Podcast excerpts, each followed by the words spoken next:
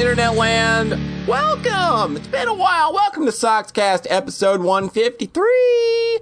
Want to drop a quick, hot notice on everybody up front. Guess you may have noticed by now, of course, though. Uh, the, your, your friends at the Soxcast, we are moving from our normal two week schedule um, an episode every two weeks. Uh, we're moving to an episode every three weeks uh, from now on. Uh, which I understand, you know, it's kind of a bummer. That's less shows. Um, it's, it's, less of our lovely, dumb opinions that you get to hear um, over the course of a year. But after having done this for seven years now, I think we've all kind of come to a point where this kind of feels like it just makes a bit more sense with how we consume media. Um, whether you feel like actually getting together every couple of weeks to do something that is, I mean, it, it's performative despite the fact that we're not, you know, putting on characters. That we're very chill. But, yeah. but there's a performative aspect to, you know, getting together every couple of weeks and having to like, you know, bang out a show. And I know that for me, uh, and I can admit throughout the, the duration of the show, it's all like that it's always kind of led me to have a little bit of a contentious uh, and adversarial uh, relationship with some of the media that I've had, and I know that it's negatively affected that because you know you get that.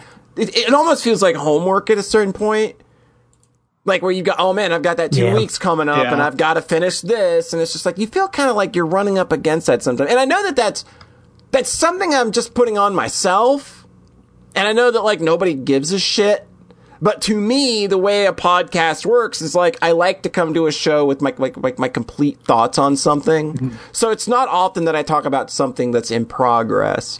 Um, so like having three weeks between shows, I feel will probably give us a better chance to to, to do that and and um, you know, so if you want to blame somebody, blame Rhett. Rhett's the one that brought it up, not me. Yeah. By the way, Rhett's the one that suggested moving. Rhett's the one that suggested to moving to three weeks, and blame me and and Elden Ring being like 150 hours long. so like when I started thinking about it immediately, it was just like, yeah, like like it, all it took was Rhett's suggestion for me to go, yep. Yep. You jumped so quickly. I, I jumped. Like, okay. I, I saw that message and literally first shit my pants. Uh, and two was like, yeah, oh, boom. I checked out. I banged out a reply to that thing in like under 13 seconds. So it's like, yep, we need to do this. This is exactly what we need to do to keep this thing fresh for us and, and to keep, uh, mm-hmm. and, to, and to keep, uh, yeah, for, your media from becoming adversarial because that's not what you want. I don't. I don't need no. any more Celeste slash East Nines in my life. I don't need that happening oh, again. that wasn't fun. And I think that that's what happened with the, like those games. Is I probably had like like maybe with one of them I was like this is not the mood, but I think with East Nine it was just like oh I need to finish it before the show, and then I started getting contentious mm. with it. It was just like Aww. oh yeah, like that's probably not good. So it's better for our mindset going forward that we'll be doing episodes every three weeks now instead of two. So apologies for that. Uh, but I think it's going to make better shows going forward. Yeah. Um, uh, yeah. So, to my immediate virtual right, one of these days, he's going to let us know what his favorite Wu Tang solo album is. it's Rhett. What's a Wu Tang solo album? Uh, so each member of the Wu Tang Clan have released solo album at various points in time. Some of them have released multiple. Just like if mm. anybody ever asks, just tell them you either like Liquid Swords or, or, or only built for Cuban Linx. Tell them that. If anybody ever asks, and I know that somebody's going to at some point, you are going to yeah. get grilled real hard about your favorite Wu Tang Clan solo record, Liquid Swords, or only built for Cuban Linx. I do remember a long time ago, like middle school, someone was like, "So, what's your favorite Green Day album?" And I'm like, "What's a Green Day?" Oh God! Aww. No, they're like, Aww. "You haven't listened. You haven't listened to Dookie? It's the hottest new thing." Dookie's incredible. That is a that is an incredible. I mean, yeah. Paulie's on team with the I'm on with team the middle schooler grilling you. Oh, look, surprise, surprise! I'm on team Dookie. Yeah, yeah, like that, like Dookie. Not so, only so is now, the, now I know to now say you know. liquid swords. Yeah, like so when somebody like Rhett, what's your favorite Green Day album? Boulevard of Broken Dreams. That's not an album. I know that's that's the one I know, Rhett. Uh, American Idiot. American Idiot. American Idiot. That's a good. That's, that's a good album. I think I got you into that album. I think because because like you didn't like I remember like thinking that like this album is very progressive adjacent, mm-hmm. um, and I remember sending it to you uh, back in the day. This was like 2004 or some shit. Like this was years ago. But I remember yeah, you. I remember you not liking Green Day at the time, and I remember just being like, "Trust me, like this is really good." mm-hmm. I've been doing that thing where I listen to all my music in order mm-hmm. by chronology. Mm-hmm.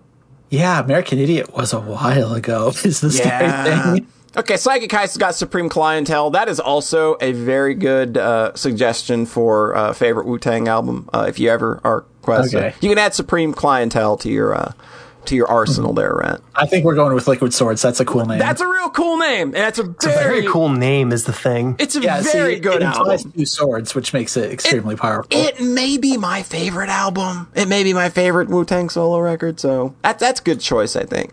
Okay. Yeah. To my immediate virtual left, he's dying to get his blood on you. It's John Thayer. Hi. Hey. That's a good intro. I like that one. I figured you'd like that one. Had Foo Fighters on the mind, so I was just like, ah, there's mm-hmm. there's pull it pull a quote out of the out of the ether. We got one. Boom. Doing good, John. Are you ready for a podcast? I'm very ready for the podcast. I had a nice walk. I had a nice chat. I I, I had a long hot bath today and yesterday. Hot oh, bath. nice, nice those will treat you right. I had bad eye strain this morning because I kept playing video games. I oh my god! Last night, like I had that. Like I I played a visual novel last night that I won't be talking about this episode. Uh, I mm-hmm. play. Mm-hmm. I've played it for about twenty hours over the last three days. And mm-hmm. last mm-hmm. night at about midnight, I was closing in on the end of it, uh, end of one of my one of the endings, and it's like I felt my eyes just kind of like oh God, what is this feeling? This uh, hmm. this hurts. I'm just looking at a screen. Calm down. And yeah, like I know what it's you feel. Rough, huh? It didn't feel great. And I, and I was playing on like my big 50 inch screen TV. So it's like, okay, I've probably been looking at this way too long. So I took it easy today and I only played like a couple hours. So we're good mm. now that's that's been me. It's like, okay, I'm going to take a long walk. I mean, it was the first sunny day all week. It's been miserable all oh, week, so I took advantage. It's still miserable. Oh, I'm sorry. It's still cold here. Yeah, it's cold. I, I can't deal with wind blowing in my face. Like that is a thing. Like I can typically deal with like cold weather, but if the wind is blowing and the cold wind is in my face, it actively mm. just makes me angry. Like I just get, re- I just start getting really mad. I can handle cold and I can handle wind, cold wind as long as it's sunny. If it's a clear day, mm. then anything goes. But if it's cold and it's over 20, then, then anything goes. But if it's, if it's, if it's dreary out and it's, and it's, or if it's like, it was like rainy all week. It was like swamp yeah. all yeah. week. Ugh. We had a pretty good week. Like we had like 60s and 70s all week and then Saturday comes and it's uh, it's forty degrees now. Like forty degrees is pretty. Forty degrees is pretty all right. I'll, I'll take forty. I would take forty degrees today. During it was like thirty day, degrees today, it did not like, get. It did not get above forty during the day, and it was like twenty two at night. Jeez. It was it was it was 30 today with sunny weather, and I was like, hmm, great day for a walk. I thought it was going to be a good day for a walk, and then I walked outside, and then the wind was like, no, fuck it, I'm going back inside because the wind has already made me angry. Yeah, I, I get you. just gotta just gotta take the take the take the W's where you can get them. Yeah, look, we're almost there. We got another couple of weeks, I imagine, for shitty weather to come rolling in, mm-hmm. and then after that we're good. We're, gonna, we're, we're cruising full spring, spring, as they call it. full spring. Yeah, that's basically what just fucking happened to me this week. Yep. God. All right. Um, so, aside from that, doing pretty well. Doing good. That's good to hear. John, you're not going to get us started. Rhett is. Okay. Boom. See that? See what I did there? I swerved you motherfuckers so hard. Everybody, everybody collectively sighed when I said, John and then I threw it over to Rhett, and then you heard that. I'm very excited for some John segments. and then you heard that that one that one sound effect of children of, of children going yay, as soon as I said Rhett. They go, they go, John. Aw, just kidding, Rhett. It's. Well, Man, even Radiohead used that fucking sample in a song. Really? Yeah, they used it in uh, 13 step.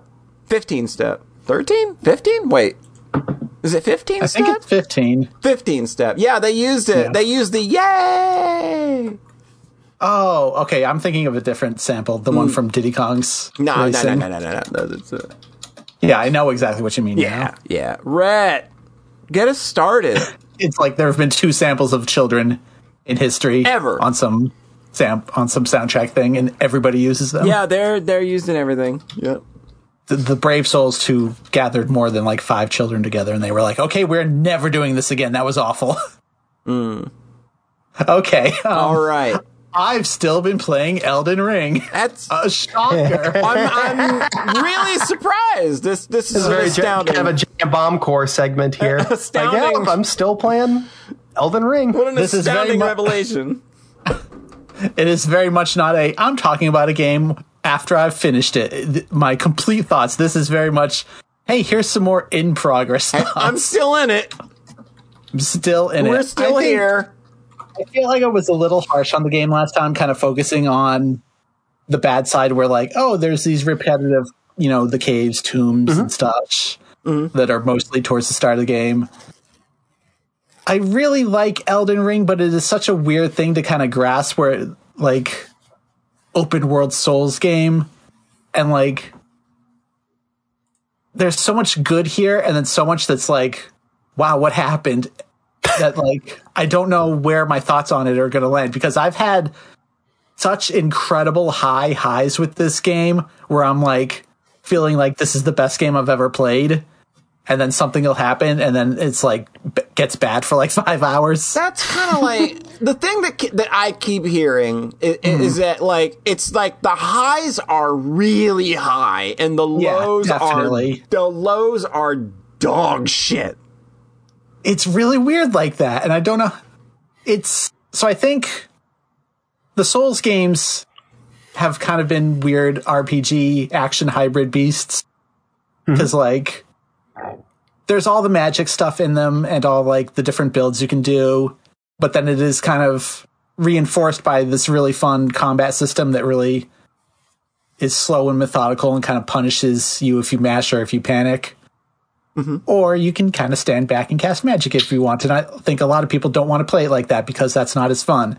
A lot of mm-hmm. people like me, they want to stand there with the shield. I want to get up and ev- things grill. Yeah. Mm-hmm. You want to get up there with the shield or dodge rolling if you're a little crazy. and just wait for the perfect moment to counterattack, kind of like how I envision Monster Hunter goes, even though that seems a little more hectic. And mm-hmm. then they made Bloodborne and Sekiro, which are very much like, hey, we're stripping like a lot of the RPG out, especially Sekiro. Sekiro is like 100% action game, Bloodborne is like 80%. And like, those work much better as just pure action games. So Elden Ring kind of swinging back to the big RPG stuff. It's this game is just the most unbalanced one I think they've made Oh wow.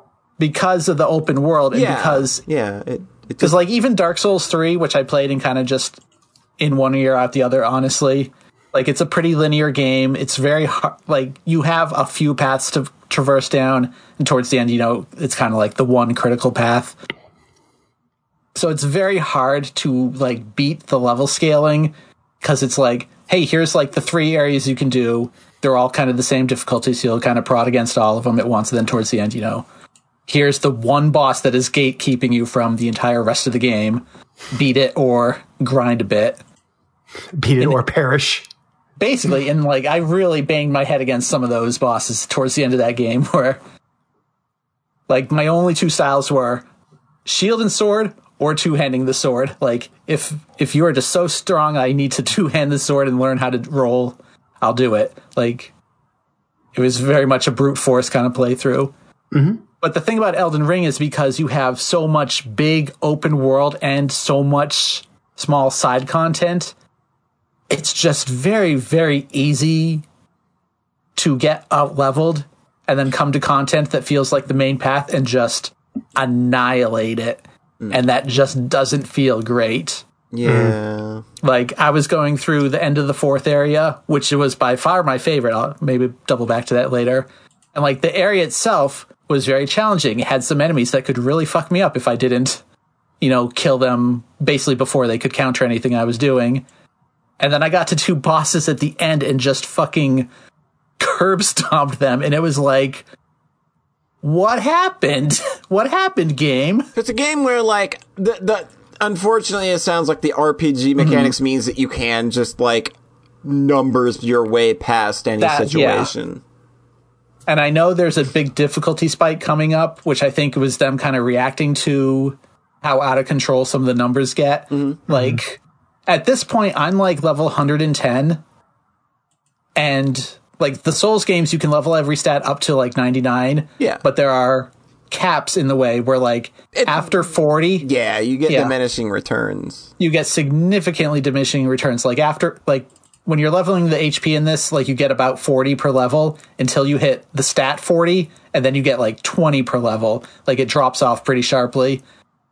So there's all these, you know, soft caps and then hard caps. So the problem is like at a level 110, I'm like I'm at basically the soft cap for vitality. I'm at the soft cap for stamina. My and then everything else is in the attack stats, which are all pretty high. It's like, okay, there's not much less, to, you know, to level. I'm just kind of pumping these numbers up. as well as the way the game has the spirit ashes, which are these summons you can reuse, and then the best summon of all, which is just make a copy of your character. I yeah, like why wouldn't you do that? The, I saw a meme. It was like, I'm going to summon the one motherfucker I trust, me. so, in my playstyle, so I always use this, this, I don't know the actual correct way of saying Zweihander. Zweihander. I still want to say it the dumb, purposely incorrect way. Zweihander. But now I found another ultra great sword I like, mm-hmm. and then by accident was like, oh, I can put the Zweihander in the offhand and two hand these bitches and just go. fucking ultra great sword in both hand, jump attack, slam, do a shitload of damage. so I have the mimic doing that as well. It's just out of control. That's sick. So eh, they and they did a patch. They nerfed the mimic. It's still really good. Apparently, they cut its damage in half, and it's still God. really good. Oh, that's like yeah, like what do you do after that? You just got to make it completely ineffective after like that's the only thing you can do after this. Because there was there's been some other skills like barricade shield that were like, okay, after patch, it costs twice as much to use. It lasts over half as long.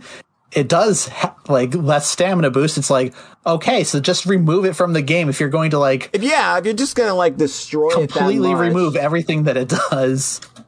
Because I think the problem with it is how shields work in this, where it's like your stamina on hit loss is a percentage, and it becomes at point one point it's possible to hit 100%. So you just stop taking stamina Yeah. from being hit, which is broken. They should have accounted for that. That like they didn't even get that far in the Souls games, did they? Because you always at least I don't think you, you always at least zero. yeah you always at least took some kind of stamina like hit Yeah. when you blocked something.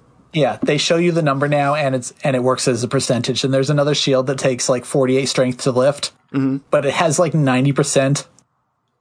That's So crazy. you can just so if you're using any sort of buff on top of that, it's just you don't take stamina damage anymore, yeah, that's silly. which is crazy. that's very silly. So there's all this stuff that's like I got one weapon, and people are immediately in the comments on the wiki are just like, "Get ready for the nerf, boys!" And I'm like, "Oh, come on!" That when I'm playing this as a single player thing, the thought that like everything good is going to get It's nerfed get it's to- real shitty. Yeah, it really sucks, especially when it's based around the PvP stuff. Yeah, yeah. Like there was one shield that I got that had just been nerfed, but then I ah. I understood why it was nerfed because it was 100 percent a PvP thing, where the shield was like deflects magic and shoots the projectile back at the attacker. Except what you could do is poison yourself and that would count as a status effect. Oh, So you could, so you could just fucking machine gun fire from the shield. Yeah, I was about to say that sounds real silly. But like that one was actually broken. Yeah. so I get them fixing that. It was just like so funny. Like day after the patch, I found it and looked it up and was like, "Oh, I, mi- missed the fun part." So like everyone's like, "Oh, they're gonna they're gonna nerf Tish or whatever weapon that is." So More coming. nerf- More incoming. Yeah, they're they're gonna nerf Holly that retweet. Goddamn. Yeah, right? You're good.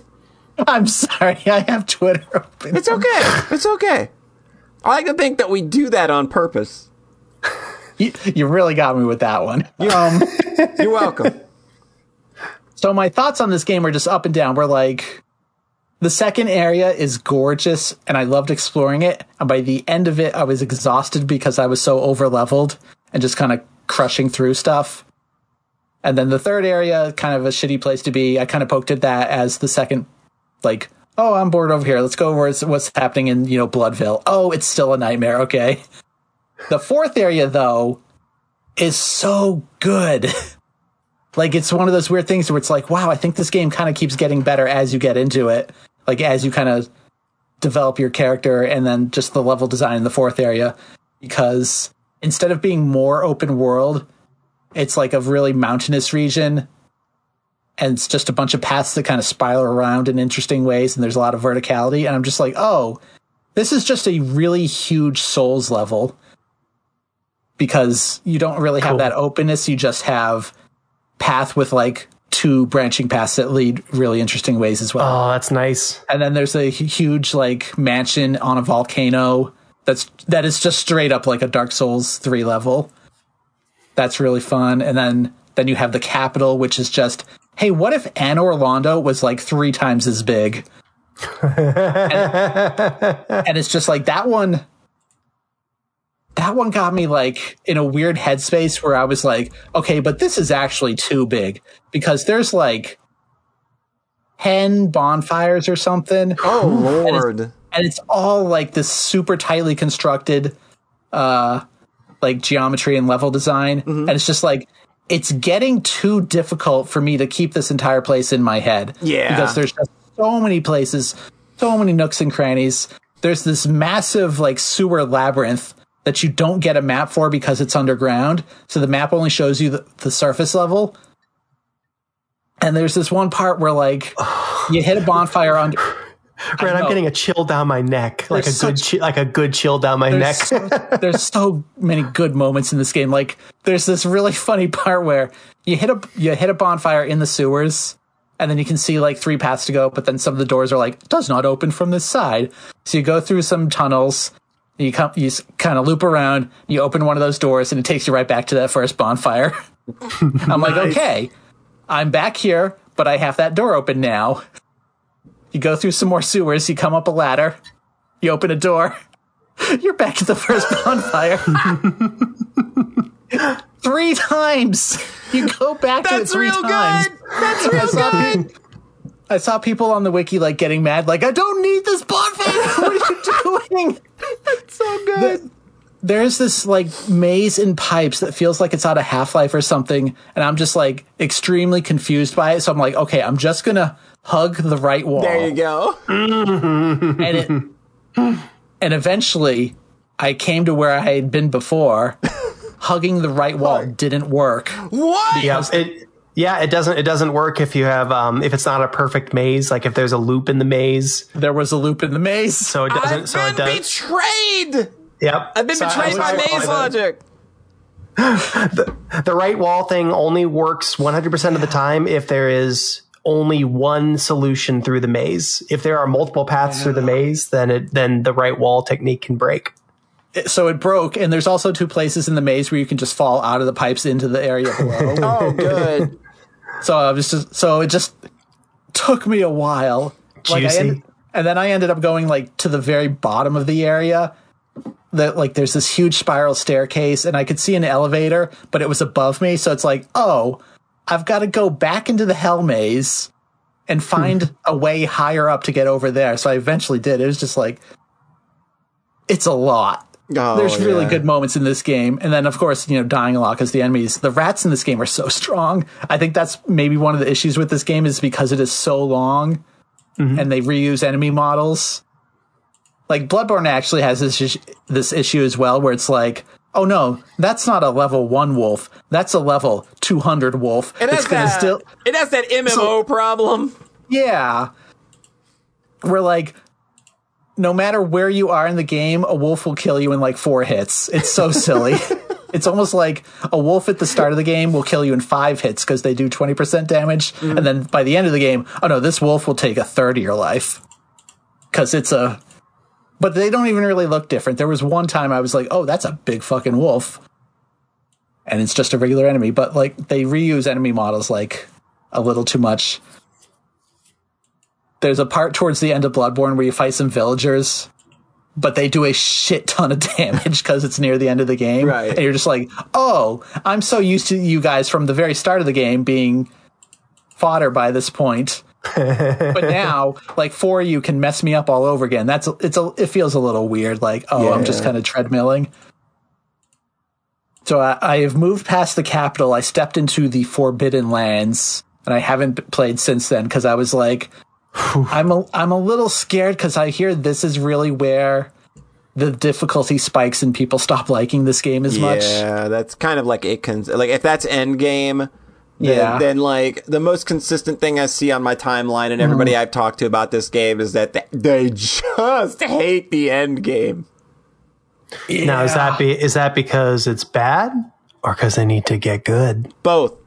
The thing I hear is that one, like at some point there just stop being new enemy models. Yeah. Okay. like there's just nothing new at some point, and just the difficulty and it specifically hating melee characters. Oh yeah, yeah, yeah. It's very tuned to hating melee characters. Yeah.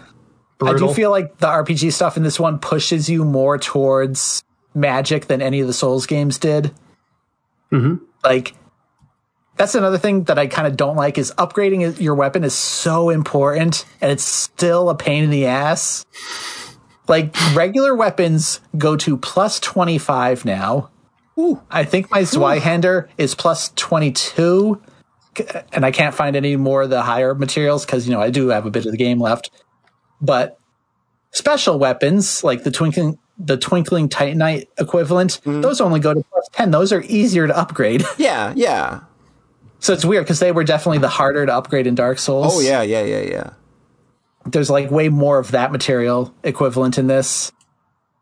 And you just you find so many weapons so often in the game where it's just like is this gonna be good am i gonna waste materials that I, are kind of rare to upgrade Yeah, that, that's the thing that I've always kind of not liked Yeah. about the Souls games. That like, yeah, like once you commit to a weapon, you're kind of boned because you can't really change out of it because there's usually a pretty finite. Uh, yeah the, the Titanite is usually a pretty finite resource, and I think that's something that really just always kind of bugged me about those games. That like you're making a hard commit, and then like and Yeah. like in Dark Souls, they really want you to make that commitment early on because like once you get to Sen's Fortress, the game stops fucking around. yeah mm-hmm. That's when sure. you need to start upgrading, and like by that point, you need to be just like, yeah, okay, this is the weapon I want for basically Yeah. the rest of the game. Time to upgrade my Drake sword as high as it can go. Put all my all my scales into my Drake sword. Oh, Just no. Drake sword. Good old Drake sword. Never oh, failed me Oh, no. once. Never fails. Boy, that's like one of the worst beginner's traps of a game ever. I think the Drake sword is specifically evil because the upgrade material for that one is even rarer. yeah. Like the dragon scales, I Yeah. think. Yeah. Like this at least has just two kind of upgrade paths with, you know, regular smithing stones or I forget what they're called, like somber smithing stones for special weapons. Yeah. And you can I do have the ability to buy up to like plus four unlimited from the vendors. Like they give you a little bit of a break, and eventually I'm sure I'll be able to buy up to like plus six, plus Yeah, eight. like go- they will probably uh, open a bit of it, Yeah. but like you're not gonna max a weapon that easily, and mm-hmm. you're like, no.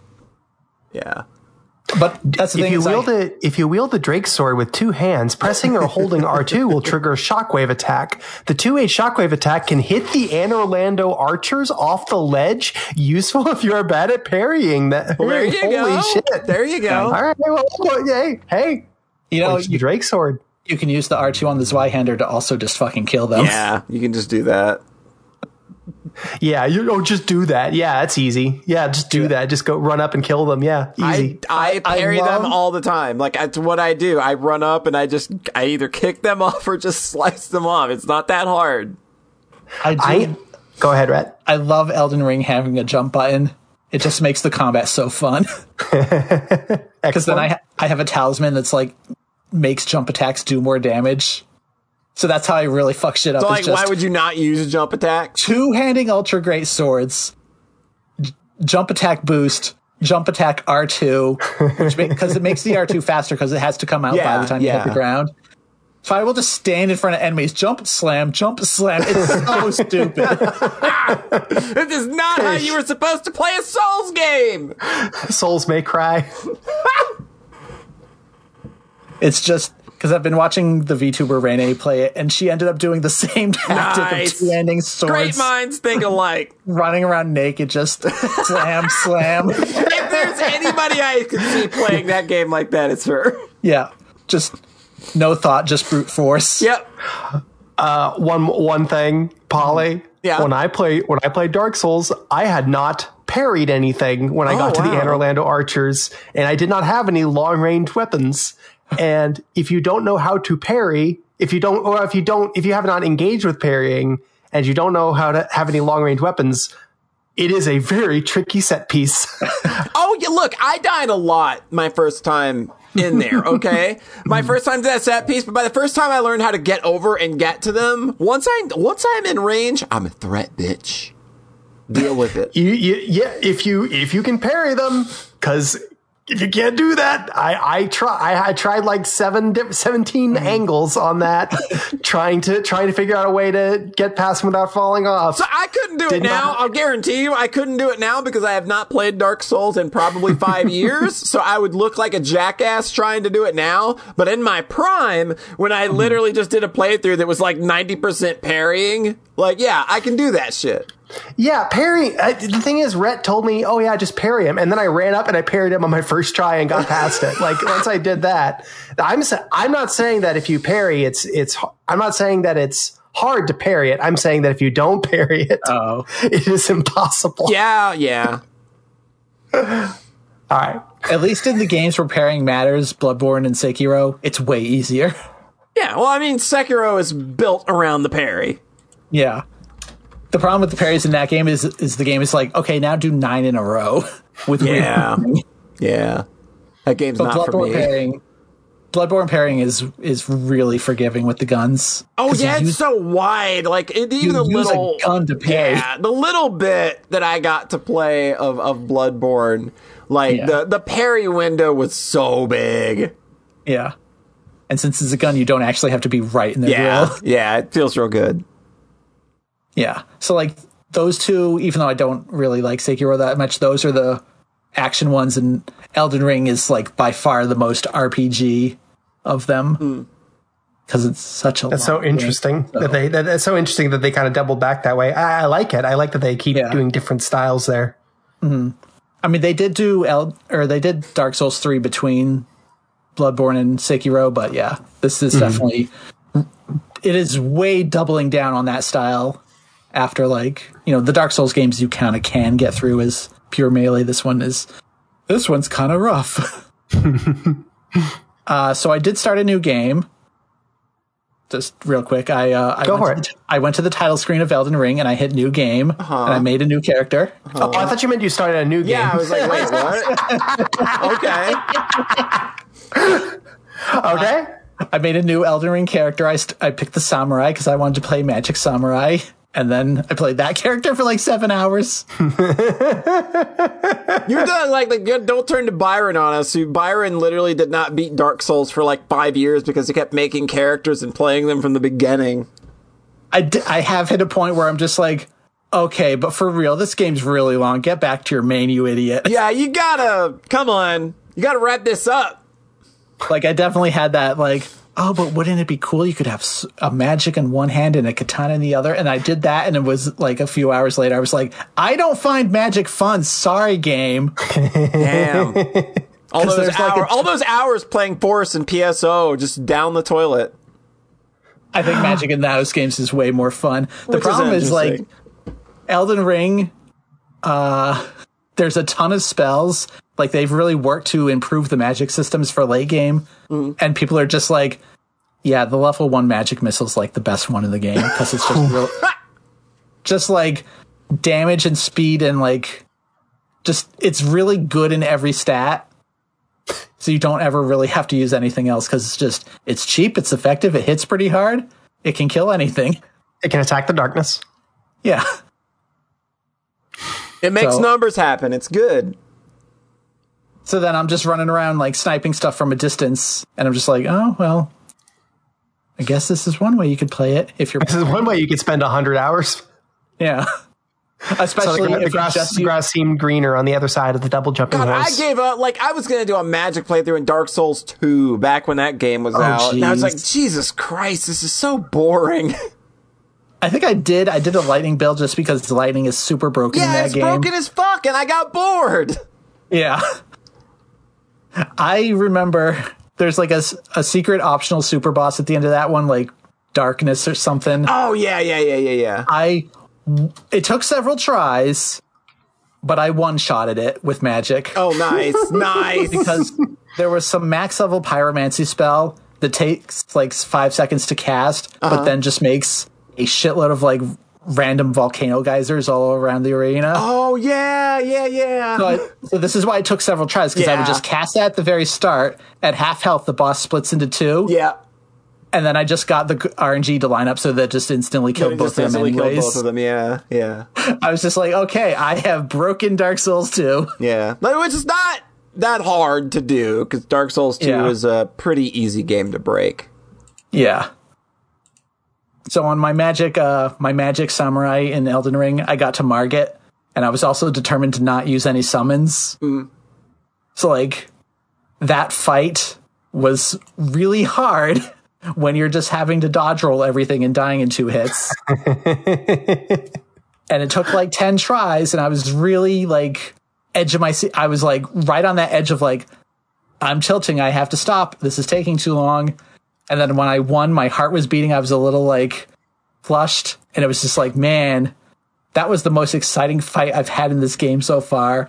And it's kind of like why I wanted to make the alt because I wasn't getting quite that satisfaction from the main game. Ooh, mm-hmm. that's Not the main game, but like my main yeah, character. Yeah, your main character. Yeah, that's that's kind of rough though. that because the main character, you summon the mimic and you win. And you win. Yeah, you summon the mimic, you jump attack like an idiot a lot, and then Yeah.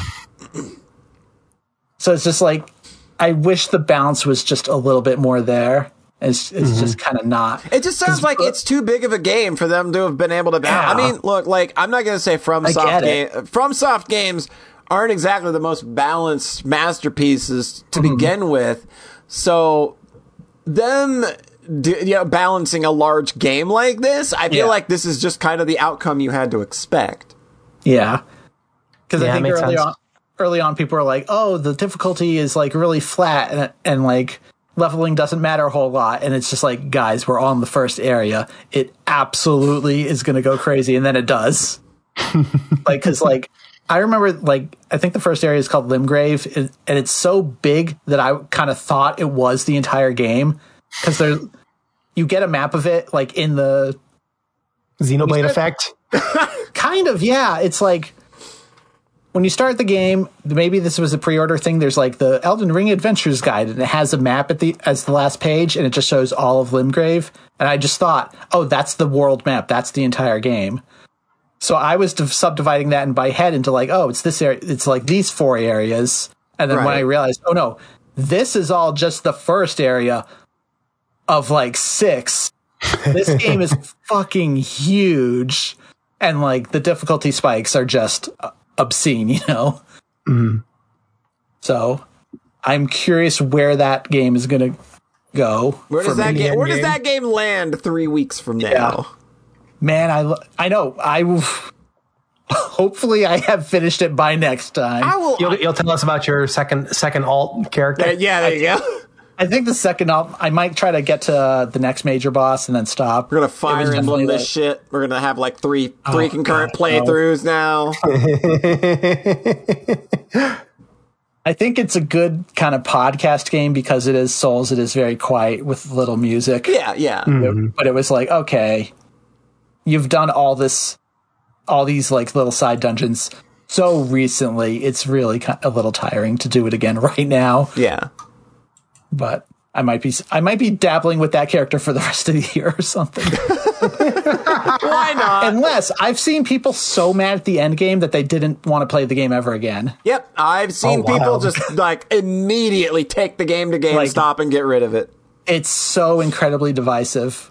But I've seen maybe universal hatred for the last boss. Yep, Interesting. it's pretty. It's Yeah. yeah. It's pretty. It, it's pretty across the. I know one person I think that didn't have a bitch fit about the final boss, and she just kind of seemed to enjoy be enjoying the experience top to bottom. But like everybody else I've And, talked to is just like, nah, get this shit out of here. I'm done.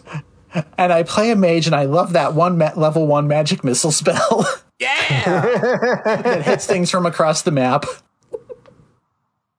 I, I told you I had the one friend that um, really loved the Elden Ring end game, and then I explained that, and then they played. They watched a friend. They were watching a friend finish it.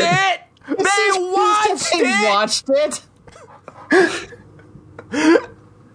Yeah, it's real great when I don't have to fucking play it. They compared it to Bloodborne's end game being really strong, but I, I don't have any frame of reference for that. I love the last boss of Bloodborne. Well, For that, hmm, for that reference. well, there you go. I mean, Maybe- may- technically, technically, three Bloodborne has three different last bosses because of the ending stuff. Spoilers. Pe- people will know which one I mean. Spoilers. well, hey, Rhett, maybe everybody else is wrong, and it's actually awesome. That's what. That's my guiding light. in- The problem with is, is, everything. I'm, is because even though I'm playing like a a faith build now, I'm still pure melee. it's gonna go poorly. Yeah, that's. Not, I don't know that that's going to end well for you. My two swords, one of which is literally Godslayer, will see me through.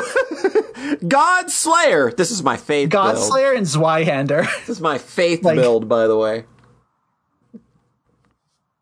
I mean, the real faith is not believing in the false god of the Elden Tree. That's a good point.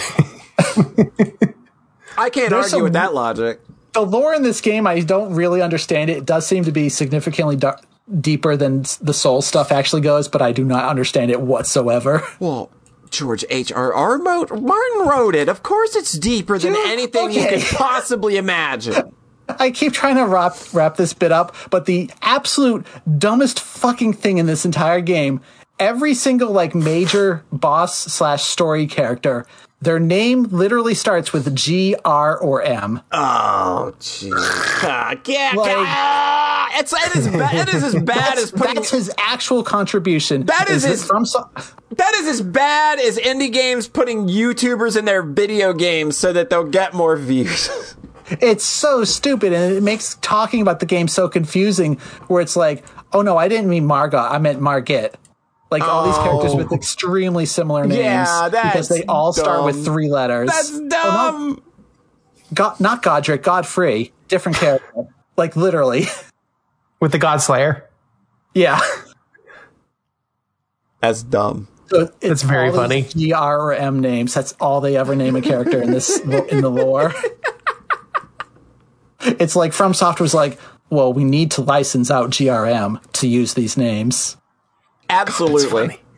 That's It's illegal to have a character name with one of those three letters, unless we talk to this guy. Apparently, So when you're done, when you're done, are you gonna get really into Game of Thrones? no. oh, okay. So, John, what have you been up to? Well, um, let me get a glass of water. This I know this isn't normal. Let me get a glass of water real quick. I actually am parched. I was getting ready. To, too. I was I was I was getting ready for it. I was waiting for the barrage. Let's go. Let's get this going. I took a drink, but I'm the one that just talked for like a half an hour. Yeah, yeah. John's over here, literally taking. John is easy. salivating. Yeah, that's why he's all there dry. You go. Just cannot wait. It's the episode that he's been waiting for. Finally, Our finally, promised day. finally, the promised day, an episode that he can be proud of recording. I'm back. Sorry. Oh, can I hear y'all? Yeah. There you go. Okay, good. Um, um, so I watched all of uh, Revue Starlight. Oh my god, we're going right for this. I wasn't sure. Oh yeah, oh yeah, oh yeah. That, that Oh, this, yeah. this is Oh, yeah, very oh, yeah. fresh. This is very fresh on my mind because we we just It caused two different weekends to be overfull with emotions. Yes, it's very funny because I finished one big thing the same day as finishing the series, and I finished um, She-Ra season three yesterday, right after finishing this the movie. so it was just like a lot of feelings. Um, but yeah, so I, I watched this with Seal, and we had a very nice time. Uh, Taylor in the chat says, "Hey John, read Gideon the Ninth. I have it on my shelf. I really, I'm really excited to." Um, so this is the show that Rhett really, really, really has um is really re- is really fine on. Championed it at the end of each episode, saying, "Watch it so you can watch the movie." yep. um so like right off the right off the bat, immediate thing is a lot of stylistic cues from Utena. That's like a big cue for me. And the the director worked literally worked on multiple Ikuhara shows, so like it, that makes Yeah. a lot of sense. Um, can I hear Polly coming through? That's just okay. That's just Yeah, I'm flashing. good. green. You're here. All right, cool. Okay. Um, little paranoid about my setup today. Um, and I, I, I don't know if y'all know this. I quite like. I really, really like Utena. Um, yeah, I remember it being a pretty big touchstone for um, you know those early episodes of the podcast. It was a pretty prevalent uh, touchstone. Yeah, I think I rewatched it like for the fourth time or something pretty early on in the podcast, and it was just. I mean, it's still on my brain. Like I watch, I play Kingdom Hearts, and I'm like, this is just like Utena. I, I, I read Fate. This is just like Utena.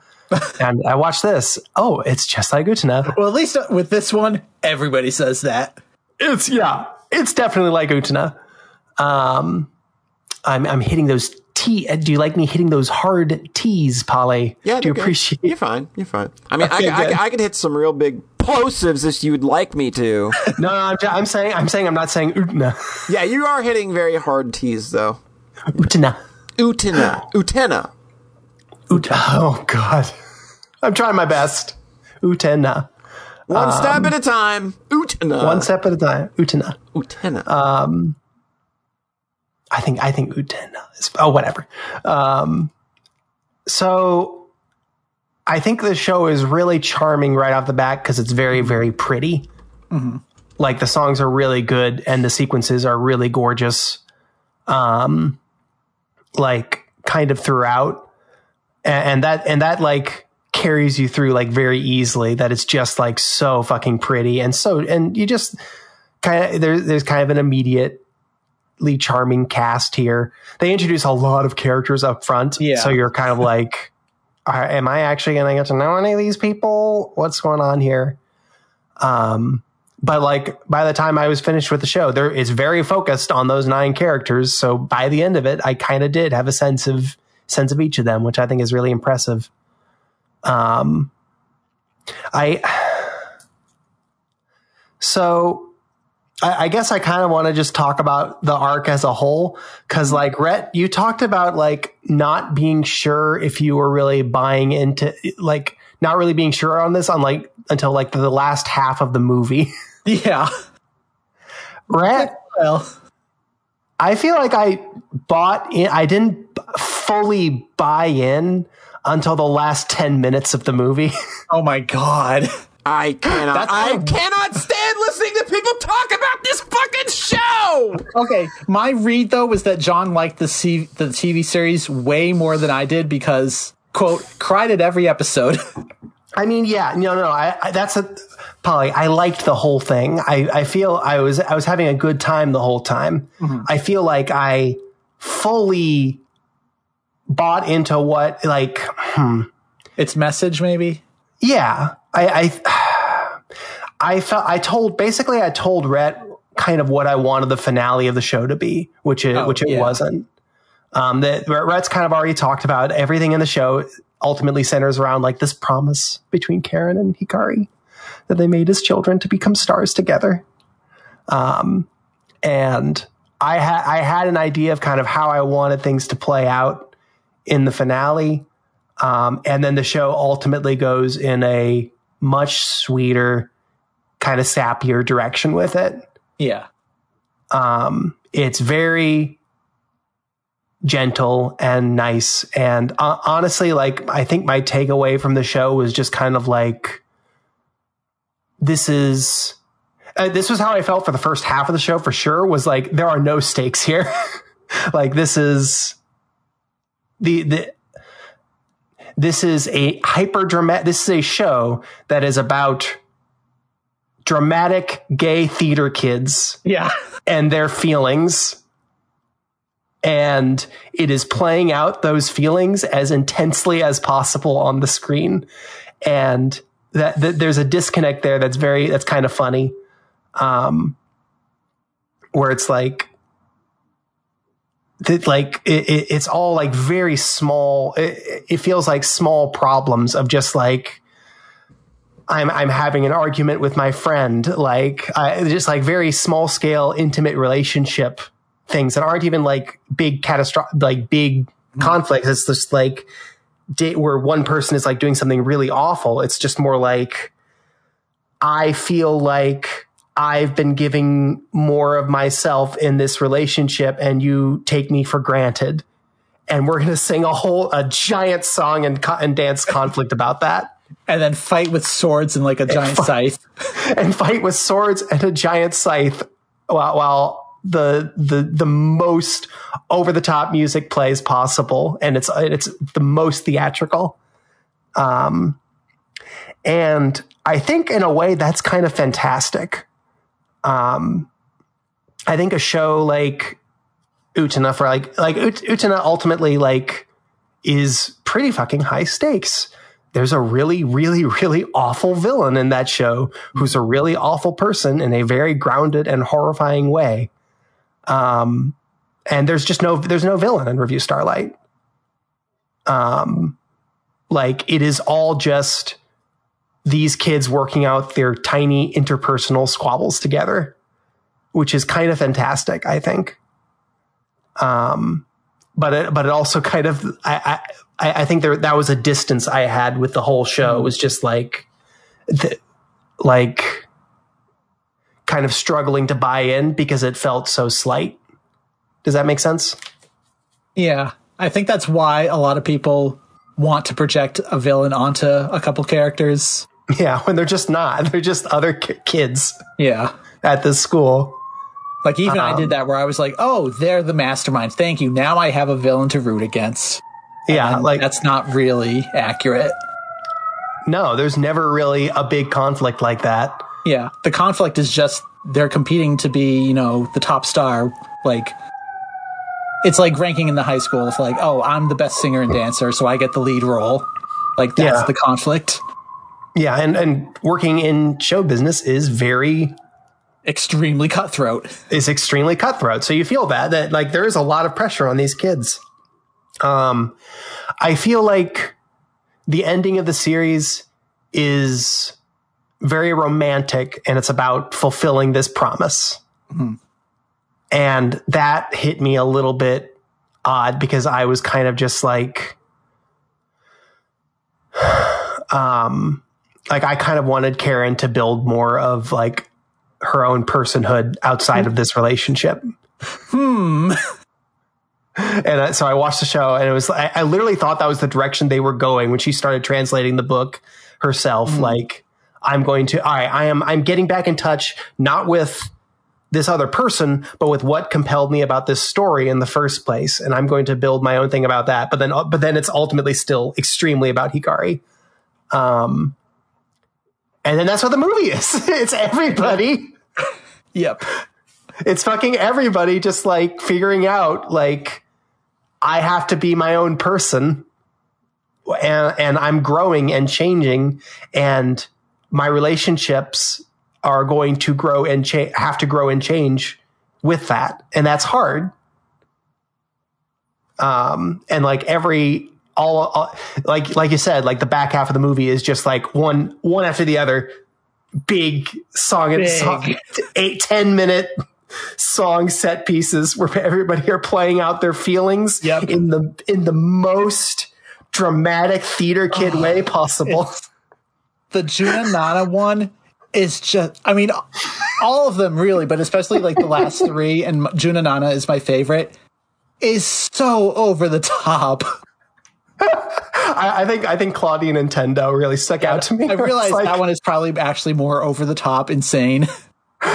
Sell me your soul.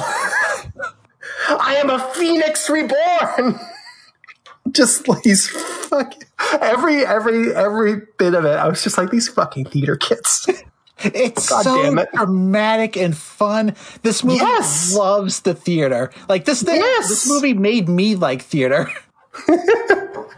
Yeah, which which wasn't necessarily. I am a vessel for God. He points out Cecile. You're not a vessel for God. You're just a person, and that's why I think you're cute.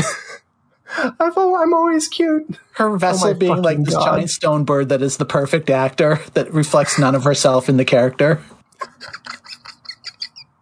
This is all gibberish nonsense to everybody Yeah, else, but know, it's I so know. funny. I realized thinking about coming into this, like, we can just say whatever we want spoiler wise. It makes no sense. It literally makes, hey, there's a Mad Max sequence towards the end. Somebody, fuck, what's the what's the samurai suicide thing called again? Seppuku. Seppuku. There's All that. the, all of the memes of this are Nana telling people to kill themselves. Fucking Nana, she's so good in this. The train murders, and then oh, that's prop blood. That one got me Yep, when they start bleeding. yep. Karen, I, I guess yeah, we don't really need to worry too much about spoilers here. Karen, Karen is Karen is like I can't be with Hikari, then I shall literally die. That is how I am processing this. I have died. I am dead on the ground without Hikari. I am nothing. But wait. Fuck. I think I, I think I started I think I'm liking this more and more that we're talking about this, Rhett. Um, now, just imagine how good my second watch hit. Yep, yep, I Where, get like, you. when you come to it knowing what to expect and how hard it's going to hit. And it's just, mm. Mm. I, I guess I, I, made this joke to Sorry while she was watching the movie, um, where I was like, where I said like, it's like they they put all the they had all the good parts that they forgot to put in the show, and they made a movie out of them. and then they only put them in the back half for the most part. The thing is, like, all of that stuff with Hikari and Karen as kids, yeah. It's really important. It's really, it's really good. important. It should have it should have been the show. It wasn't. That's Like- that's what's kind of the funniest thing to me is like the show doesn't hammer in the promise stuff as much, or the movie doesn't hammer the promise stuff as much as the movie does. Mm-hmm. But the movie still shows the reality of her living as a kid with this promise that she made and going through like 11 years mm-hmm. of pining. It's really And good. it's so awful and painful. Yeah, it makes it really real. I feel like the I feel like the show leaves you so adrift in the world of metaphor mm-hmm. and it doesn't give you enough scraps of reality to kind of ground it. And then this the movie is like just enough of that to make it all hit Yeah. just the way it needs to. Cause like you get the stuff with Karen and Hikari kids, and then you get that pitch perfect credit sequence. Like the credit sequence was like 30% of me loving the, fu- the entire series. The entire Christ. series. Polly's gonna lose her mind where now John is evolved to. I like this movie because of the end credit sequence. But but but you're but I'm but you get it right. it's a really good end credit sequence. I actually, my first viewing, I was like, oh, I wish they had ended it without any resolution, just to really murder you. oh God, I, I on, I think the my first viewing was actually in a way kind of negative, where I was like, yes, this this movie is eviscerating Karen as a character and saying she's shitty. And then on sec- on second watch, I was like, oh, I'm, I'm glad the post credit is there to kind of tie everything off. I mean, the like I cannot I can't think of a more perfect gesture for the story to leave off on than Hikari showing up and DM and messaging Karen like, "Hey, want to? I'm in town. Want to hang out?" And Karen saying, "Nope, got an audition today. Sorry." Like that's so nice. Like that, I, that just feels so perfect to me. Um, so so I, I feel like the, I feel like the movie. It, the, the whole thing feels a little lopsided to me. Like I feel like Yeah. more chunks of the movie should have been in the show. Yeah, definitely. I feel like the show doesn't fully work or land the way it needs to. I think that's why we both had slightly muted reactions to it. Even even as I was very Yeah. I I liked it, but it was kind of that like slightly distanced, slightly slightly pitying, I don't slightly distanced like, you know. Um I, so I feel like I, it feels a little to me like they made the show and it didn't quite work, and then they were like, "Let's back right and get all the parts that we that should have been there in, and then build to an even bigger finale here that works better." Yeah. I just think Um, the TV series just didn't have the budget they needed for a mm-hmm. lot of the bigger stuff. And then, you know, being confined to like 22 minute episodes really paces out how things are going to go, especially when it's like, okay, we want one review per episode. So this episode is about these characters. This episode is about these characters. Like it really kind of structures a wa- things in a way that didn't work for that story. Mm-hmm. Because then the There- movie just goes, "Hey, let's do five in a row. Let's just fucking bombard you." It's, and then they're just putting everything into pieces for that first hour, and then just boom, boom, boom. Because they, they, you still have that whole series of build up, and that still makes a lot of that stuff land better. Yeah, So I feel like that's that's kind of my takeaway is like the the the the structure all the stuff I want is there. It's just ordered strangely and doesn't not put together in quite the way it probably should be. yeah. Um, so I, I, I, I feel po- I feel very positive about it overall. I, I wouldn't. Um. Hmm. Like I. It's okay to say it's not better than Utena. Oh yeah. Oh no. Okay. no. Um. But but yeah, that was. It, it was very funny coming away from the show and being like, "This is fucking. This is like." Homura did nothing wrong. The show. She's, like- Hikari is so like Homura at the start. It's She's so she's so like Homura, and then she sacrifices herself and martyrs herself for all of her friends, and it's perfect and beautiful, and she was right to do it, and then and then her, her love rescues her and loves her just as much as she does, and everything, and then they rewrite a new happy ending, and everything is perfect for everybody forever. This, the TV series ending is so cheesy. We rewrote our fate and destiny. It, it was it was a little much. It was a little much for me. I was It's a little much for us, yeah. which is saying a lot. it's a little it's a little much for us. I, I can understand people who just buy in completely, being really over the moon I for this. I'm series, usually but- the person who buys in completely for that kind of stuff. Mm-hmm. I, I felt. I felt I felt bad. I felt guilty being like this is too sappy when when I, when there's so much sappy bullshit I fall completely Yeah. for. But I I, I think be it, I think it's in part because they don't give you enough of the reality of that relationship. You don't get all that set up Mm-hmm. Yeah. with Karen and Hikari that they do give you in the movie. the movie stuff almost feels like a retcon at times, like because there's one moment kind of towards the end of the first half where Karen reveals she told a lie in episode one.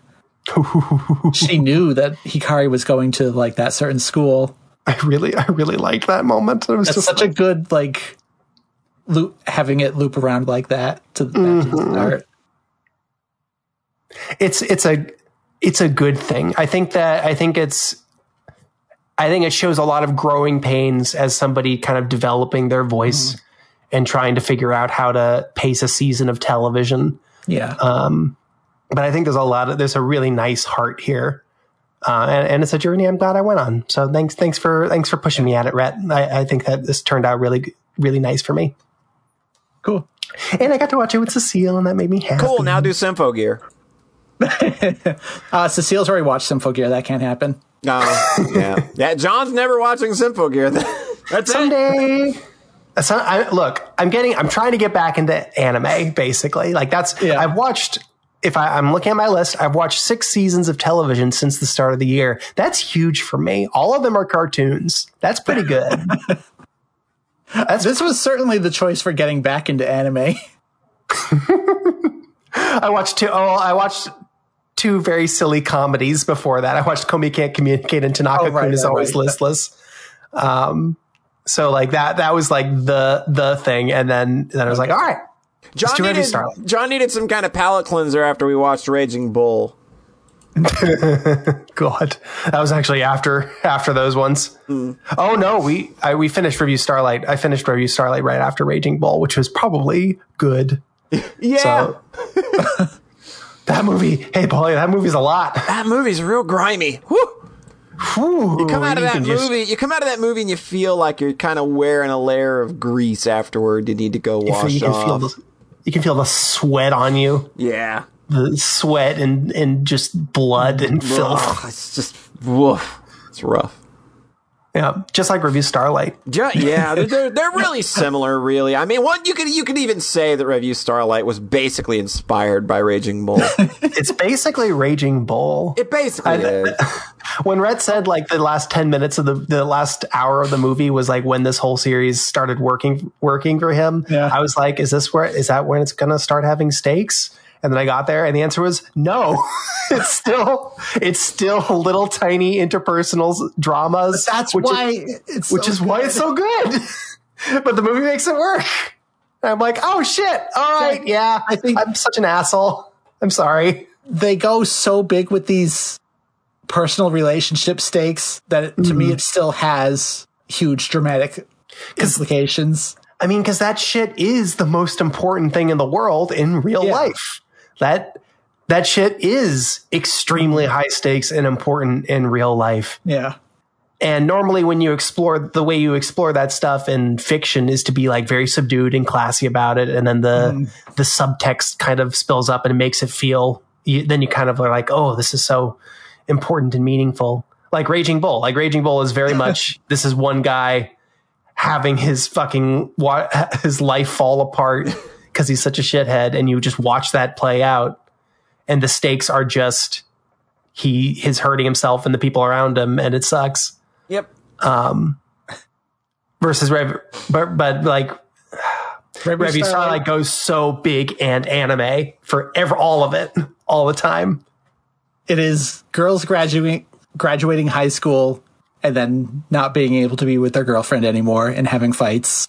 Yep. And then they do that through elaborate musical set pieces with swords and singing and drama and a lot of grief and anguish. Yeah. It's so it's not that it's not that there's no stakes. It's not that it's not there's no there's not a it's not that there's no emotional core to it. It's just that it is a it's a it is it's sort of a small story played out in the way mm-hmm. that it feels, and that rules. Small, small story house. small, small story house. So I want to talk about Revue Starlight more. Just, Go just give it. me this one. Um, No, no, go for it. So on the last Give- give podcast one when you were like- in the last podcast when you were like, "Oh, so d- did the Ikuhara-ness just click for you an hour into the movie?" And I'm just thinking, no, it just becomes a musical at that point, and that's when it gets good. like that was the fucking Mahiru song. Oh my god. When they go off the stage. oh yes, Woo! That It turns into horror for like five minutes. it's so much. like, because Mahiru is such a goofy character, like just normally, and then her mm-hmm. reviews are like the goofiest, where she has like the sports themed one in the se- series, and she hits Karen with the baseball bat, but in a really like Oh cartoonish her- way. It's so good. Hers in the series is so good and funny and cute. Like you say, you say hit Karen with the baseball bat, and you go, "Oh, geez, that's ugly violence." And it's like, no, and then Karen turns into a ball and bounces around in a pinball machine, or like it's like, and they do it like four times. Mm-hmm. John laughs more each time. I think it was. I think I remember literally messaging Cecile like rule of threes. They did it three times, and the third time is I, I'm on the floor laughing. It's like the chorus of the song or something. I forget how they time it out. So the, in, my the, in the movie, her th- review is uh, Olympic themed, and they're just instead of really fighting, they're just montaging through poses of sports. Like now they're in a pool, now, Now they're, they're weightlifting, now they're fencing, now they're weightlifting. Like it's so boxing. goofy. Hey, it is Raging Bull. So it's played as this like really comedic thing, right? In the as the first one was, and Uh-huh. okay, if anybody's gonna watch this movie, this is a spoiler. And then a few minutes in, she's like, "By the way, I've actually always fucking hated you." And the music shifts, and she goes full yandere, and like the colors get super neon, and like it turns into a horror all of a sudden on a dime, and it's Well, well, the the wild thing is that in the show, whenever you cut off their their button, their star button, that's when the Oh, right. game that's when the game's over. And Mahiru does that, and then she just keeps stalking towards her with the sword, and you're like, the rules are breaking down. What's going on here? And she runs off the stage. Hikari runs off the stage and gets chased through the back the the back rooms of this stage. Hmm. God. It's so it's so fucking because Mahiru is so because Mahiru hates her guts because she stole her girlfriend. and it comes right back down to the very start of the story. Mm-hmm. Again, it's all about girlfriends. It's all about it's it's about Fast and Furious voice. It's about girlfriends. This whole movie is nine characters, and then Mahiru's the one who didn't get paired off. It's true, but but she she's very graceful about it. Ultimately, Is she? Is she? yeah. She was, she's like, I was just kidding. And then Why is she?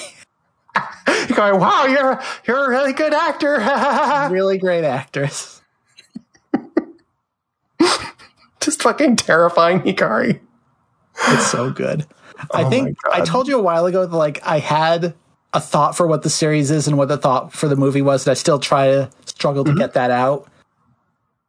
The series to me is like finding strength through others, Mm-hmm. like how. Oh God, I for, I'm forgetting the names. Maya and Claudine are rivals, but then like they push each other forward. Like Maya wouldn't keep trying as hard as she got, or she has to keep trying as hard as she does because as, soon as she, she slips, Claudine will pass her, and then Claudine has to keep trying hard to keep up and eventually become number one. Like they drive each other forward. Mm-hmm. And then I think the movie is finding strength in yourself. Because, when like literally, literally in the show hikari tries to shoulder the whole th- burden herself and is yeah, and it's awful.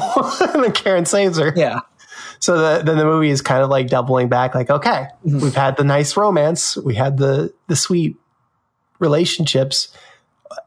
What what's next? How what do you build Yeah. on top? What do you how do you actually progress from here? I mean, he, Hikari, not Hikari, Karen's whole story in the movie is what's next. Because she did the thing she lived her whole life for, and then emotionally, for most of the movie, she's just in a desert.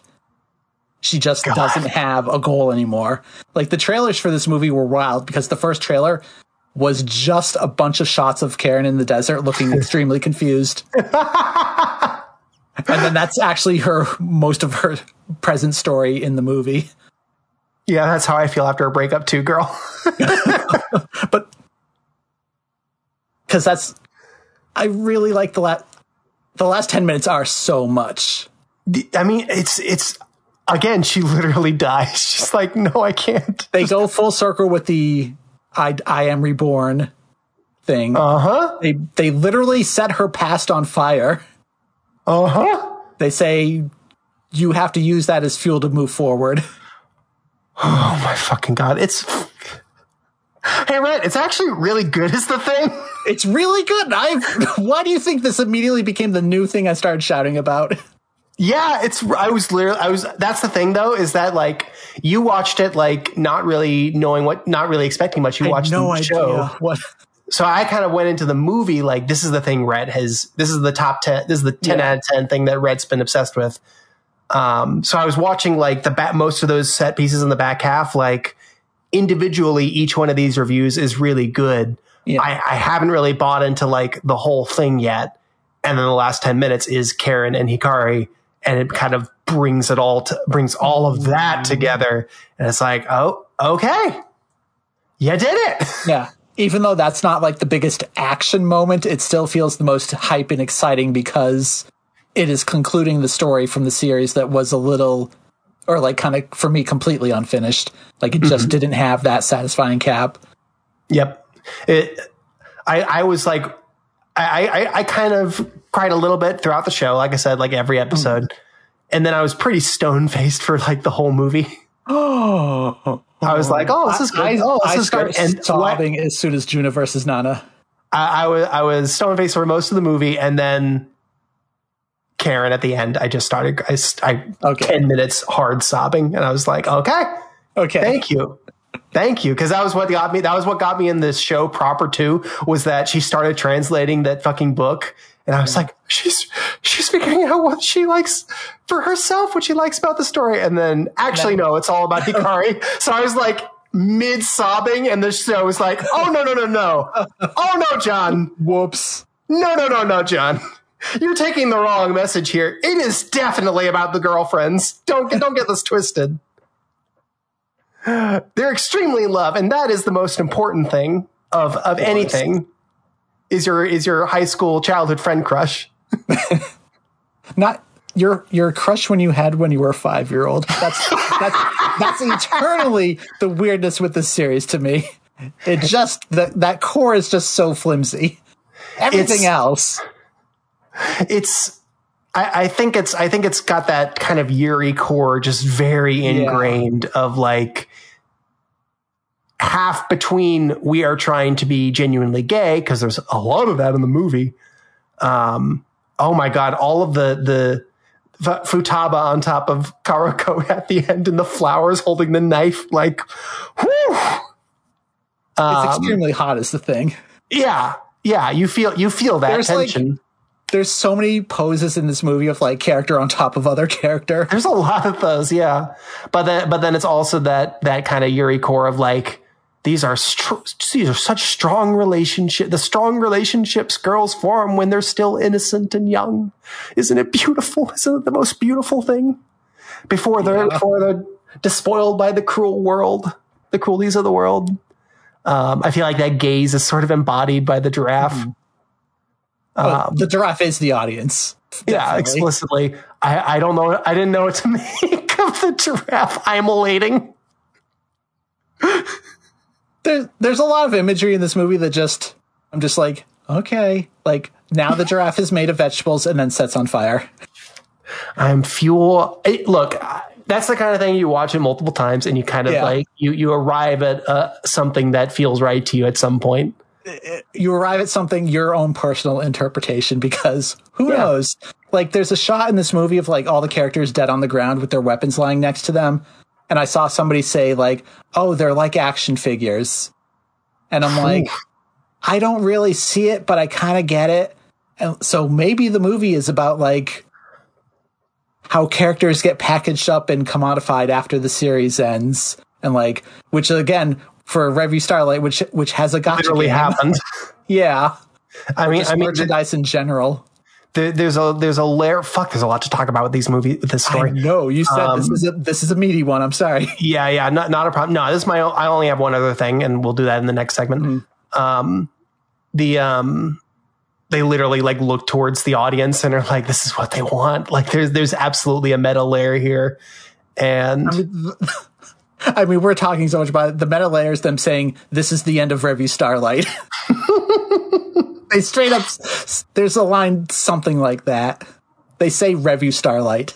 I, I love the first. The first. Um, I, I love learning this. Um, annihilation. I, it's kind of like used typically to mean like you know be, everything being destroyed. Um, it literally means rebirth. It literally means Oh like wait, really? yeah, annihilation literally means like being reborn. Um, originally, like it, the, the the meaning is kind of warped a little bit. Um, but it definitely can. too on the nose. So, so the first one is Revue of Annihilation. And it's not a killing everybody. and then all, all looking at their own corpses. God, I, I, I hope I didn't sound mean when I was like, high school girls' feelings don't matter. This isn't a high, this is a low stakes story. I mean, it, it is not a Symphogears. Literally saved the world for five seasons in a row. Like, yeah, like I like I don't mean that that stuff doesn't matter. I mean that the the the dissonance between the stakes of the feelings and the presentation is so tremendous in Revue Starlight. Um, that it, that it was that it was very that it, that I think it put a little bit of a wall up for me that mm-hmm. was kind of solidified by the movie by the sh- series having that really sappy ending, and then the movie was just kind of like okay. Let's let's get into kind of the complicated feelings here, and by the end of it, I was like, "Fuck! All right,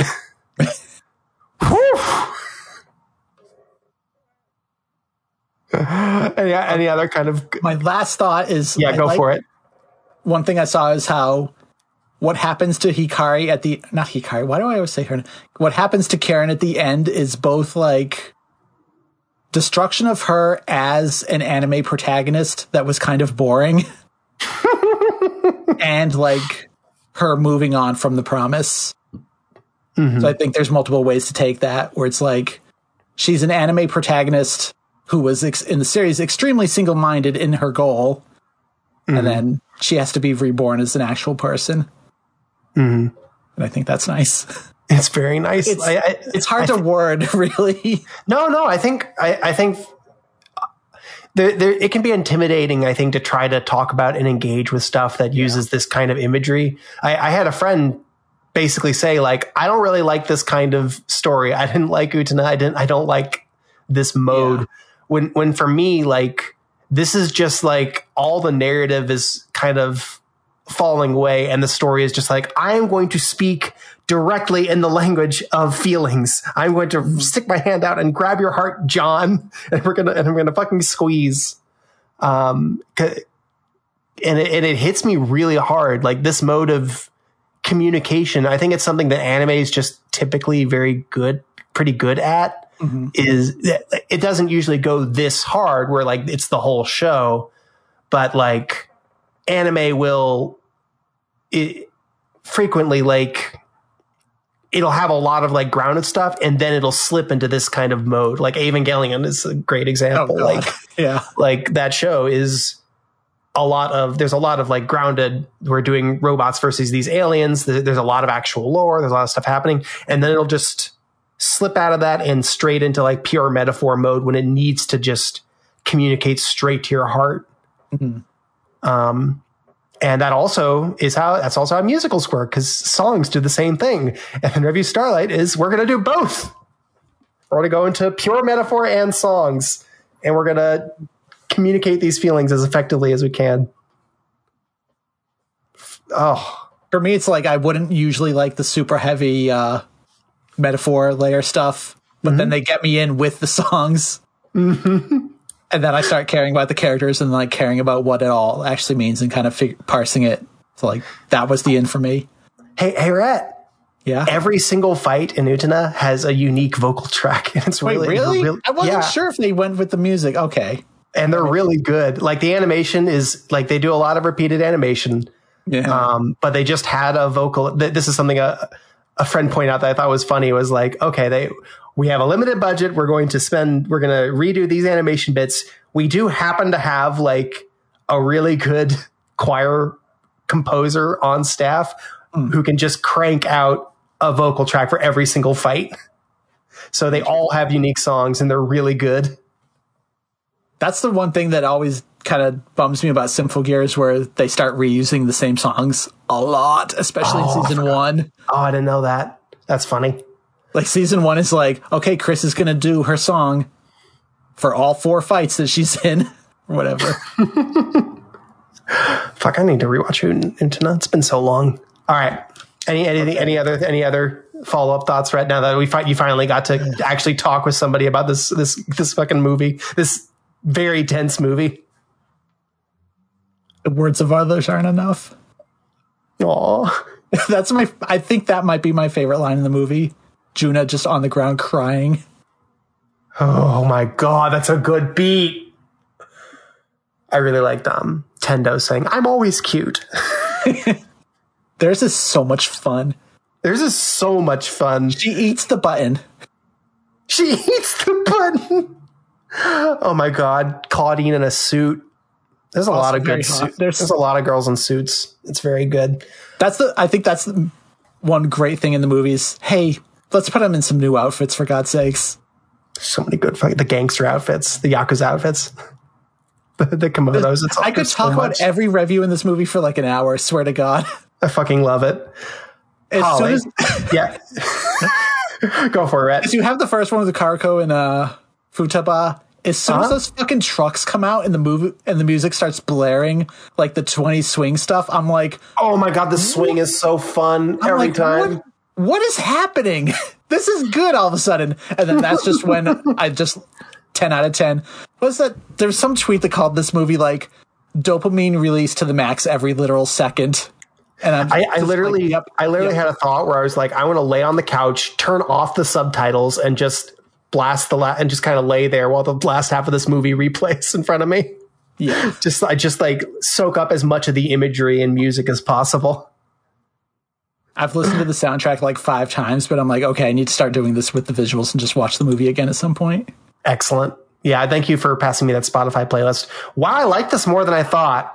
Actually, I know I've said that like five The, times. the perfect timing to do this the day after. yep, yep, Just yep, yep, yep, planned.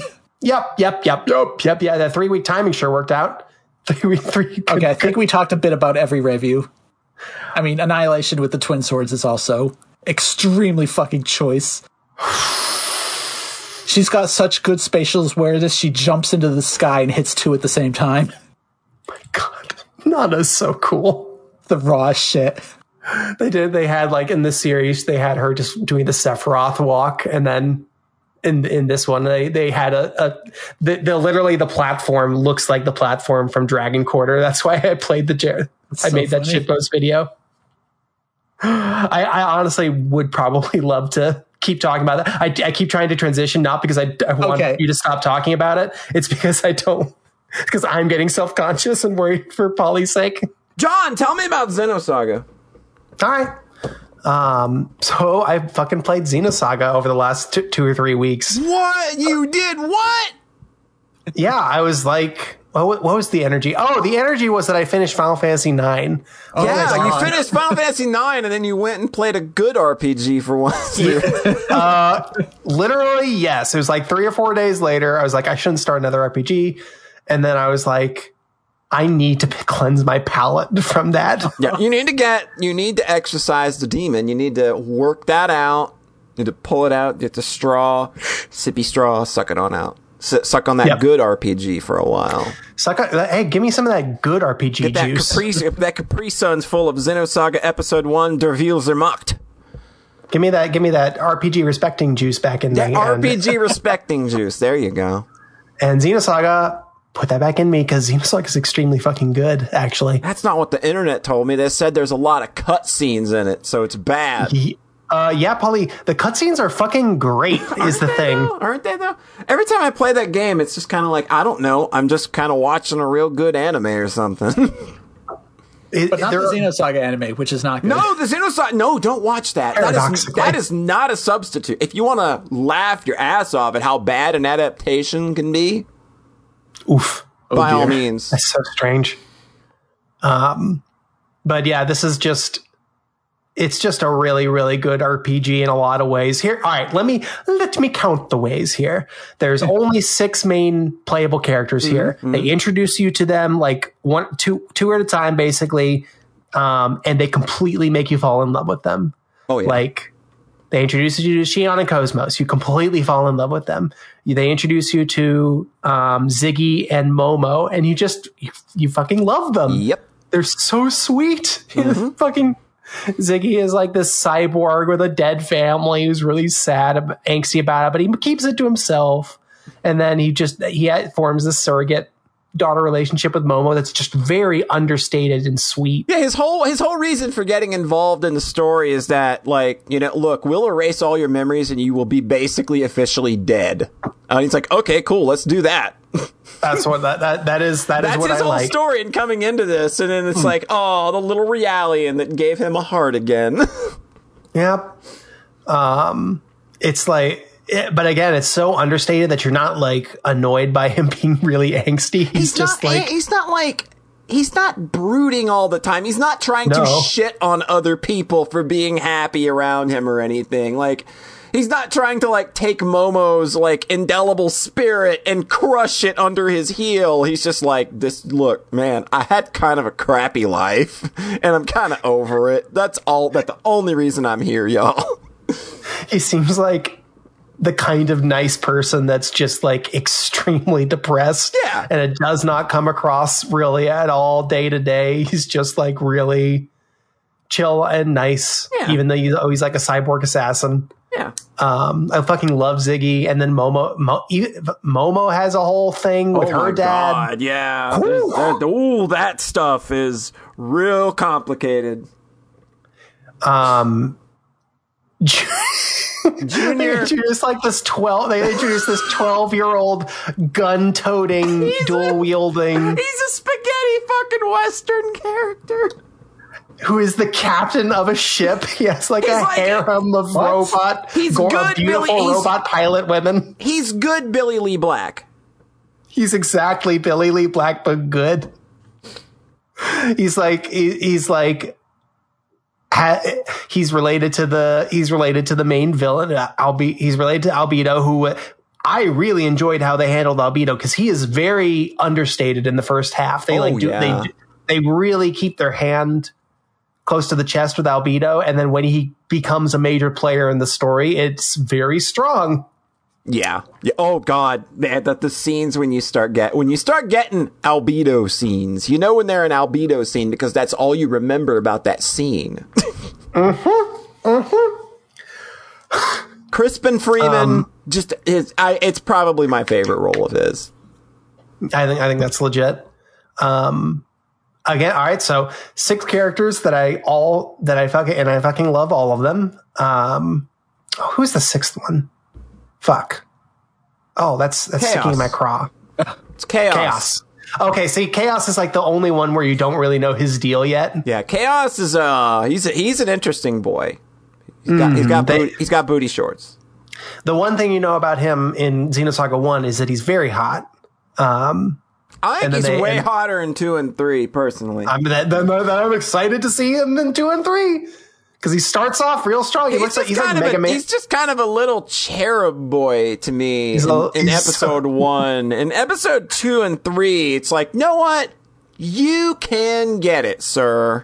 He- he's like Mega Man Zero character hot. It's very it's it's a very speci- it's a very specific That's the it's a very specific it's a very specific aesthetic.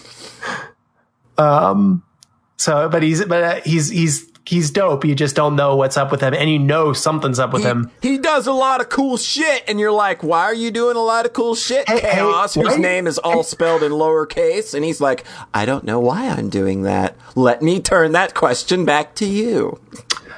Uh, hey Chaos, why do you grow angel wings during your super move? What do you do? What's that all about, sir?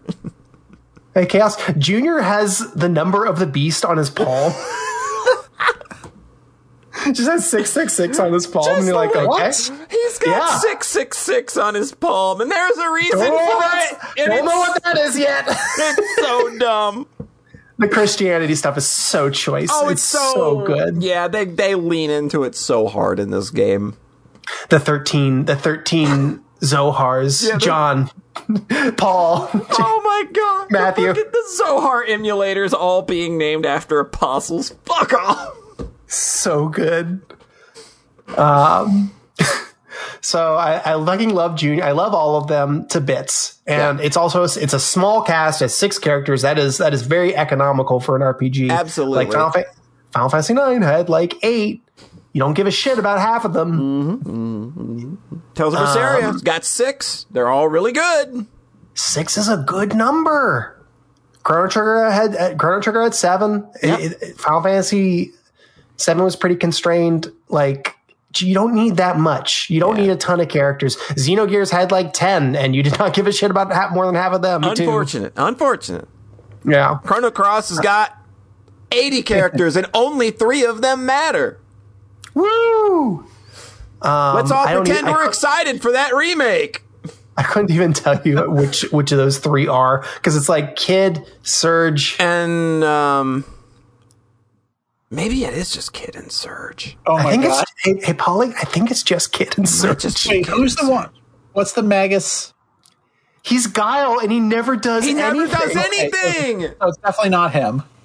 He he is Magus in in Radical Dreamers. He's Magus in the visual novel. Yeah. In in Chrono Cross, he just looks kind of like Magus, and that's his only. That's his whole deal. There's Glenn who looks kind of like Frog, and that's his whole deal. But he's not Glenn. But he's just Glenn. But he's not Glenn. He's just a guy named Glenn who happens to look like Frog. There's Leah who looks like Ayla, and that's her whole deal. It's like the guy that's. Don't you have like one fucking double tech with the guy, and they just they they threw in X slash. It's X Strike. Hey, hey, remember? Remember Chrono Trigger? Remember the good video game?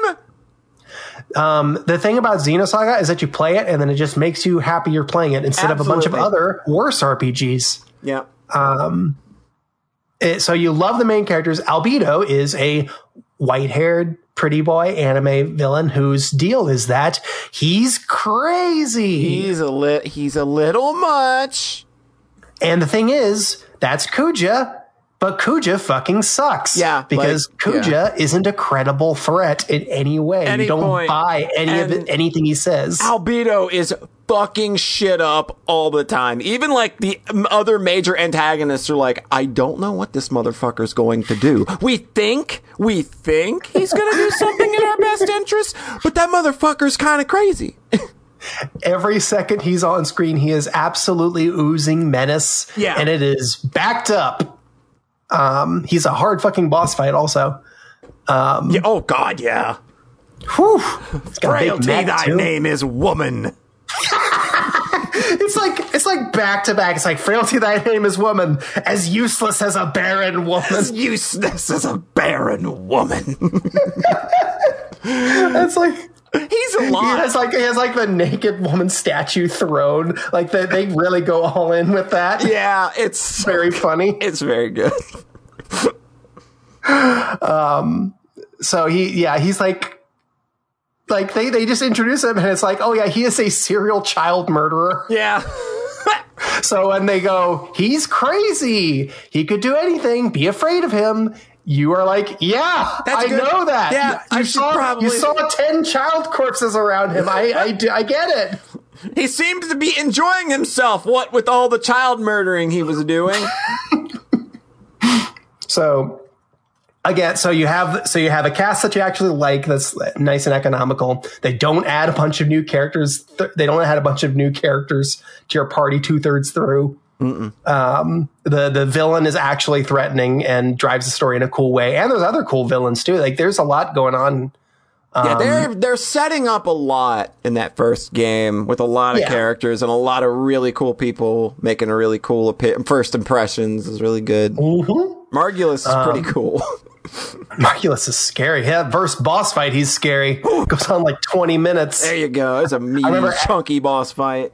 I, I literally that's like one of the only things I remember from playing the first five hours as a kid was like I remember fighting a sword guy. Yeah, he's it hard. took like it took like 40 minutes and i didn't know what to make of that um so God, I just, I just love all. Like you go in expecting to love KOS-MOS, Polly, but they're all good. Yeah, everybody's good. Like it's just, it's one of the most solid. Like, like it's right. Like I consider Xenosaga's cast as like as good as I Mm-hmm. would. I would put them up there with any Falcom cast. Really, I like them that absolutely. much. Like I, that was, um, that was a takeaway I had was like this kind of felt like the setup of a trail. This felt like it's very serialized. It is very much we are setting thing up dominoes for future games. Yeah. we are not closing off all of these threads.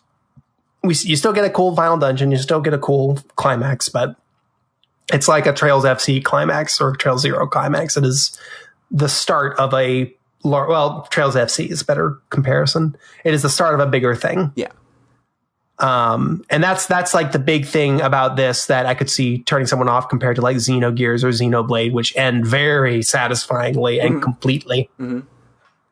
Um, but I'm I I haven't played. I didn't start off with Xenosaga. I played Xenogears. I played Xenoblade. I already trust hit this guy. Yeah, like you're coming into this like Uh, from a different angle, from a different angle that I see most people come into this series at, because most people will just go, you know, Xenosaga or, or Xenogears, Xenosaga, Xenoblade. Most people just take that route. So you coming into it uh, from that route, I think, kind of leaves you more open to trusting what this game and series are going to do. Yeah, exactly. Like, I, I, I, have played two other games by this guy, directed by this guy, and both of them ended extremely satisfyingly. Even Gears, which was like very clumsy, Mm-hmm. Yeah, it was and a sloppy in a lot of ways throughout. Flawed game, top to bottom, but it comes out on, it, it delivers on in the end. Yeah, I, and I feel like that. Um, I, I feel like Xenosaga is a strong contrast there because I feel like all of the ways that Xenogears is very clumsily assembled as a story, I feel like Xenosaga is very good at avoiding those traps. Oh yeah, yeah, yeah. It, it feels a lot less like this is based on a draft I wrote in high school. Yeah, yeah. This the Xenosaga feels like yeah. We we took a few passes at this. Hmm. Um. So that that was very. I, I was just very taken in by this story. Like the first five hours just completely sucked me in, and then I just felt rewarded at every stage of it. Yeah. For continuing to engage with it, the all the stuff in the Gnosis core with um Oh yeah. ah, fuck, with Cherenkov. Cherenkov, that like the cathedral ship is one of my favorite probably set pieces in an RPG, and the way they play out Cherenkov's story throughout that whole thing is just really well done. and it's and that is a complete episode within the story. Yeah, like that is yeah. not something that is setting up for later. That is, we are giving you this very cool character story that's Yeah. extremely satisfying and builds up to a very hard boss. Oh boy. Oh, and then you get past it, and there's and the story catharsis is mixed in with the boss beating catharsis, and that's Yeah. just one of the best RPG feelings. That's something that they continue to do throughout that whole game. I think is you get a lot Yeah. of sat- big, satisfying, chunky, meaty boss fights that kind of feel like uh you know like once you're over those, they feel like their own reward, and then you get rewarded with some cool cutscenes. Yeah, the the cutscenes start be feeling really precious because you'll you'll get to a point where the dungeons are two to three hours long, Yep. and then you get the cutscenes are just like thirty minutes of just like story in my veins. Thank you. Oh my god, this is I earned this. I earned this with the work that I just put in. Um, So, so talking about like actually playing the game. Um, so the, the story I felt very positively about. It felt like a very strong evolution of Xenogears, um, and and focusing on uh, like. I, I, this is one of the things I kind of took away from it was like Xenogears is ultimately this big, dumb romance. Yeah, yeah, yeah. across time and space for these two lovers that were destined kept destined to being torn apart. And then they rewrote their own ending together where they lived happily ever after. It's just like another show. Gee, I Um, wonder what that would be. and then xenosaga is just like hey here's all these broken messed up people and the little family they're making together yeah. and that and that felt really nice it felt xenosaga felt less a lot less sappy to me um with the catharsis at the end like the the whole- the way it all played out with KOS-MOS Yeah. Oh, yeah. That stuff's real good. just the, the whole package here just feels a little bit more considered a little bit more mature um, while still getting very while still working in all that big awesome anime shit Yeah. Um, I fucking, I fucking loved it. A- actually playing it, couple things, couple notes. Um, so they made it. They made a couple choices here. There's, there's no, there's no dungeon music Nah. or town music. Nope. There's one battle theme. Yeah. There's no boss theme. No. There is a battle theme and there's a final boss theme that they play once. So everything else is the same battle theme. It's like like I've never defended the one battle theme thing. Like I It always thought a- they at least needed boss themes. That's crazy. It's like we're going Phantasy Star 2, Dragon Quest 1 on this. We two battle themes, that is plenty, right? That's all you need. Let me tell you, when that final boss theme kicks in, you get you get you get some chills. Oh yeah, You it's get real good. you get some chills that you don't get in a game with you know ten battle themes. I'll Yeah, say. I think so. But you've been starved for so long for like a different theme that half of it is you just shitting yourself because you can't believe what just happened. Like one of the biggest surprises about Xenosaga is that the final boss has its own theme. That's such a funny contrast to Xenoblade 2 having a regular battle theme that plays for like four fights that are optional. Yeah. I will say Xenoblade and Xenogears are like battle theme, boss theme, and then they play that boss theme. They they'll have like there's oh I guess this, they play that boss theme a lot, Polly. There are, there Yeah. are sections.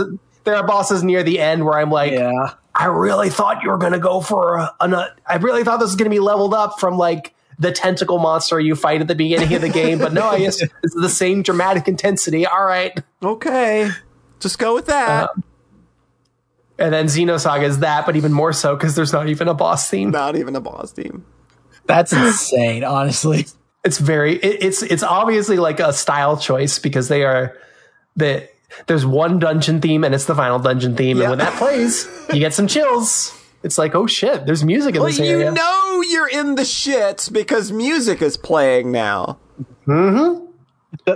Oh, do they? I doubt it, but do they do the thing where the music continues through the regular fight? absolutely not No. Yeah. No. So they still they have new music for the final dungeon, but they still cut back to the same battle theme. Yeah. the, fi- the final the final dungeon theme is also like 50 is also like 45 seconds long it's not much It's no It's a remix of the Battletoads pause music. it is it is not it is not probably the final dungeon music you're picturing the final boss theme is definitely a final boss theme Okay. it's very good They had the budget for one. They had the budget for one. Thank you, Mitsuda. It's Yasunori Mitsuda music. Yeah, but there you there's go. like They- three tracks. they couldn't pay for a bunch. Like they they blew all the money on these cutscenes and character models. Like, look, we got like thirty dollars left over for music. Uh, does anybody want to pitch in and maybe help us get one or two more themes? All the cutscenes have unique music. To be clear, like Yes. that's all. That's Yeah. so weird. They have two. so they, weird. have, they have two vocal ending themes. They play a vocal ending theme during the climax, and then there's a different scene, and then they play a different vocal ending theme during the credits. Yeah, a feast. That's you just you eat real good at the end of Xenosaga episode one. that's such a weird balancing of resources to have no dungeon music and It's- like extremely repetitive It is battle a music. very it's a very pointed decision. Like like it's Yeah, it's, it's, it's, very absolutely clearly not just a budget constraint. it's a creative vision that I understand what they were going for, and despite the fact that I like it, I don't think that it 100% worked. Like Yeah. I won't, Yeah. I won't be telling anybody, no, you're not looking at it right. No, I get why you don't like it. I think that's a valid fucking criticism. It's just also, it's definitely not that they didn't have the budget for it. It's that they were like, we have played. I, I don't know. They wanted to have like that weird '80s RPG feel where you have the one battle theme, and then and I think then they just you have that really, wanted the catharsis. environment. I think they just really wanted the environmental sounds to tell you Mm-hmm. everything you needed to feel. And I thought, like, and, I and Mm-hmm. being, and I don't think the environmental sound is good enough to do that. Unfortunately, It's pretty. It's pretty. I- It's good. I, will- It's not I think terrible. the- I think the environmental. I think the no music and the dungeons theme work better for me than the one battle theme. Like, oh yeah, was- yeah, yeah, for sure. honestly between the the very ambient dungeons and the the very nice way the the very animated cutscenes, it, it I kept getting like Mega Man Legends feelings of all things. Hmm. Um, Did which is not have dungeon music? I don't think so. It's don't very so, subdued no. if it It's is. ve- yeah, Yeah. it's just like I think it's just like These if, if lonely, there lonely dungeons. if there is music, it's like very quiet and That's just how kind I like, remember it too, but it's been a long time. I made I made a joke where I said Xenosaga and Ocarina of Time handshake walking around dungeon walking around the same hallways for three hours with no music. Yeah. And people got really mad at me because No, Ocarina Ocarina totally does has have music. music. It does have music, yeah. It's very ambient, Yeah. and you're still in those dungeons for three fucking hours with nobody talking to you. Everybody's it feels like- like, it doesn't have music to me. everybody's like Xenosaga. The soundtrack's ambient, more like it's Ambien. Boom. Boom, baby! I will dunk on a game that I love. I mean, the rest of the internet doesn't have any trouble. No, there. I, oh, trust me. Boy. And the, I've heard it all since you name you name it. I've heard it since 2003. Don't worry. literally like I kept making fun like I I whatever. Yeah, at some point Fuck you it. just kind of got. I don't give a shit. I, I, I think um, like at some point you just gotta like let that shit go because like Yep. people are just gonna be ignorant about things in a way that's just like they don't want to mm-hmm. talk to you about things. They just want to hear Oh, you say. They want to hear you say that they're right about something so they can go see, see, told you. The the fights are very slow Yes, because absolutely they are. because once you level up the your moves once to get that um the high speed on your specials, you're basically playing out a limit break animation every, single, attack. and they're pretty long. They are. They can be like 30 seconds long. Like a couple of them literally launch full FMVs. Oh my god! I, I think I, I don't think it's 30 seconds bad. I think You it, can they are skip like that one though. Like lot the uh, KOS-MOS, the one where she opens her gut. You can actually Yeah. press start to skip that one. I did not know that. Yeah, it's an FMV. You can skip it. The FMV part is like five seconds though, so it's like three seconds. No, you can skip it. It's important. You save every second you can. That's true. That's fair. At that point, so so here's the thing. This is something I very I basically never do. Um, but the the wins. There's no dungeon music. Yeah. There's one battle theme. The dun- the battles are very long. I started using the frame skip button on, Yeah, my, you on my did. emulator, Yeah, you did. which I never do. Unless I never do that. No, well, that's the thing. The thing in Trails is that the frame skip doesn't fuck with the music. Yeah, like it's just so I straight. can't. Yeah. I can't with the frame skip fucking with the music. That just like it like there's some aesthetic switch in my brain that it just that it just mm-hmm. ruins me and I can't and I feel like I'm I've destroyed the game. So like I will suffer through like the most slow RPG fighting just like okay, let's just keep playing. Although oh wait. I said that Oh no no because the fast forward in Final Fantasy 9 I was on the remaster version. Yeah, version you were on the that remaster did not one, yeah. which did not fuck with the music. So that's why I was that's why I heard I could deal with it. okay. Um, but Xenosaga, it don't have no music, so I can frame skip to my heart's content. You know what I fucking did? I started playing my own dungeon themes from Falcom games and other games. That makes sense. That's fine. Oh, So I, so I like muted the game, played fast forward, and then I turned a two and a half hour dungeon into a 45 minute dungeon with a bunch of great Falcom tracks playing. and guess what? It felt great. Because the battles are really good. They're just slow. Yeah. Mm. Um, by the end, of, for the boss fights, the boss fights can go for like 30 or 40 minutes at the end. I picked I picked my own boss themes. I, There you go. I grabbed tracks from RPGs. I grabbed tracks from visual novels. I blasted them, and then I was fast forwarding the animations in the boss theme. And How many- I how many- mapped How R2. many, how many Emiya re- remixes did you go through? How many? Near? I didn't use any near. That's such No, a, that's such a- Emiya. E- Emiya. Oh, I, I, I used Wandering Words from Heaven from Okay. I didn't use Emiya. Emiya is so married to the character that I can't. I Okay. can't use it out of context like that. Okay. It's so funny. I had the exact same thought of Emiya being the song you'd go to before Polly said it.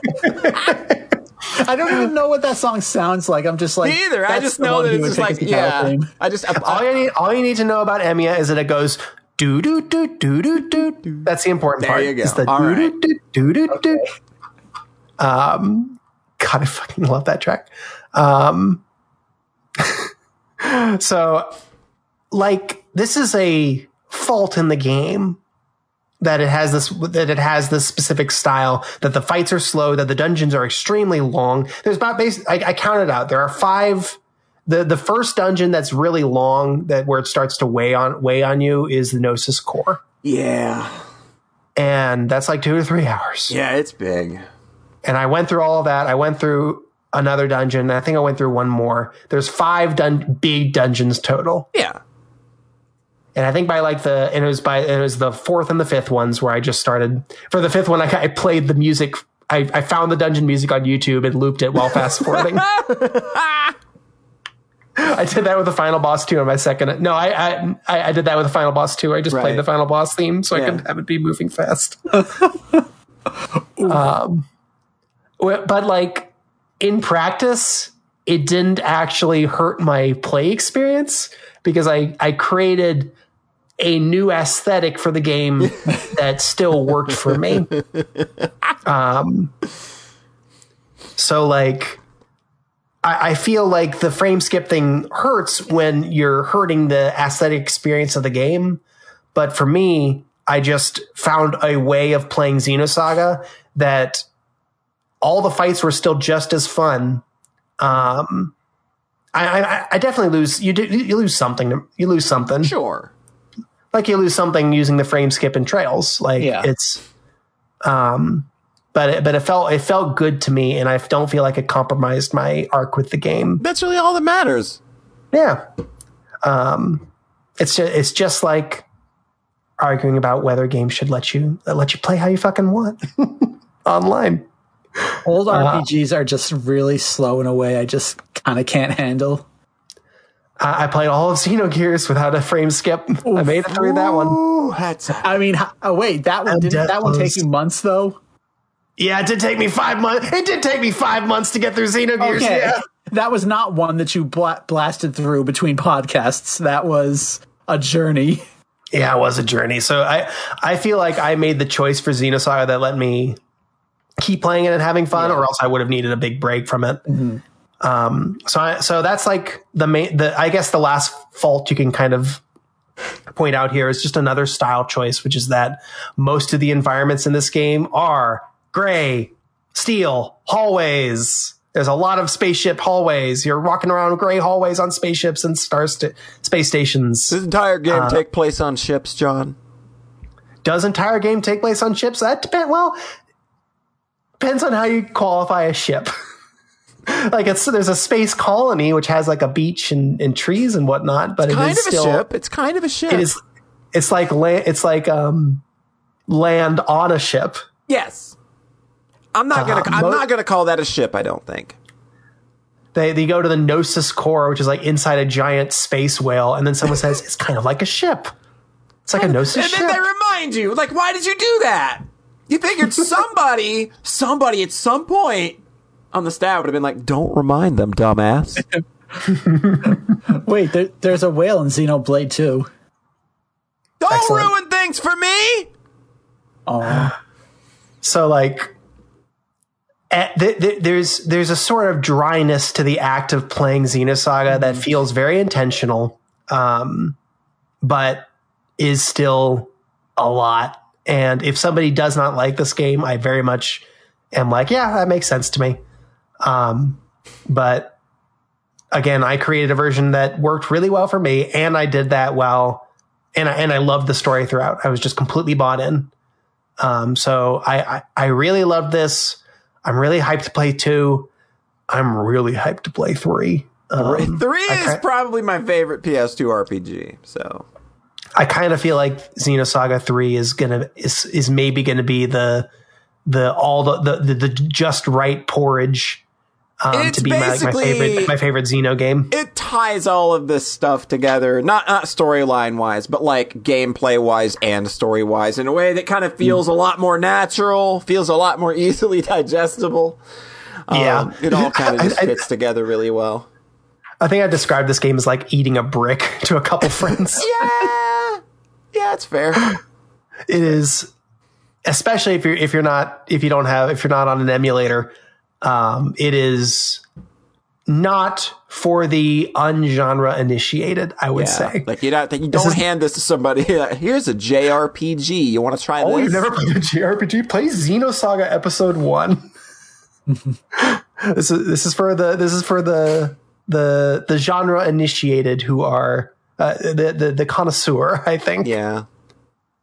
um If you're But- but like I me think- and you like Final Fantasy 13, you might like Xenosaga. I have one other big Xenosaga fan on my timeline, and she also and she extremely likes Final Fantasy 13. Well, there you go. I think this makes me crossover more excited there. to play Final Fantasy 13, which is pretty funny. Yeah, I think that. I another think, trilogy to go down. there you go. There you go. Well, we already I'm- know I'm- Lightning Returns Oh wait, is dope. John. I forgot John started Lightning Returns. Yeah, we know Lightning Yeah, it was- Returns is and good. guess what? It was extremely good, Rhett. I played like 20 hours, and I was like, I moved in the middle of playing it, so I kind of fell off. And I was like, I kind of, I kind of want to get the whole arc of the series because Lightning Returns is so unbelievably good. Yeah. Weird. Um, I just really like timer games, Rhett. Uh, so I was like, I'm just going to jump in with this one. Um, yeah, I'm I'm really Xenogears is pretty clumsy. It's pretty janky. Um, Xenoblade is is is a little normal. It's it's a little it's a little it's a, it's a, it's not very weird. Xenogears is very weird.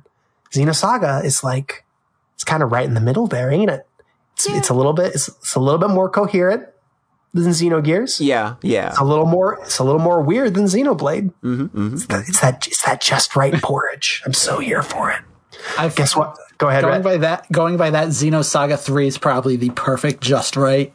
There It you is go. pretty- it I- might just I be. kinda- Right, I kind of feel like Xenosaga. Like I, I completely love Xenogears. I completely love Xenoblade. I'm, so, I completely love Xenoblade X. I'm so excited to play Xenoblade Two. I'm so excited that Xenoblade Three is coming out. I think Xenosaga Three, it might, it might be like the the ju- the just hmm. pitch perfect one for me. Yeah. So I'm I'm very pleased. Ver- Some of the stuff, the way you talk about it, where they're setting up stuff for later games, I'm just like thinking, boy, nobody else really does that besides Trails. Yeah, where they like have it's- you- confidence to write things for sequels. You don't see that anymore. You see a lot of sequel Yeah. baiting at the end of games, Yeah. like when it's done, but you don't really see a lot of games that are setting up threads that aren't going to resolve until two games later. yeah, Like I think we we complain about serialization. I know I do. Oh yeah, yeah, Yeah. yeah, yeah, Um, yeah, yeah. But like when it's good, it's just like this is just like a good trilogy of, of fantasy novels. Like this is good. Um, it's you're setting up a bigger Yeah. story and then you pay it off. You and then you do it. Do it. Um, yeah. I think it's easier to look at now that Xenosaga did it than playing them. I mean- come out. I mean, kind of. They did have to. They did cancel half the games that they were gonna do, But people really like three, so I think and then they were like, "Hey, let's do. All right, we're gonna." So, so Polly is the is the Pied Piper visual novel mobile game partly adapting stuff they had planned for other other I'm episodes. pretty sure it is. Yeah, That's so fun. yeah. You so then there's a gacha mobile VN. before you go then into the, to, in to the episode entries. three. Before you go into episode three, there's a lot of stuff you're going to want to check out first. Oh, There's apparently like a big time skip going into three because they just skip oh, yeah. over.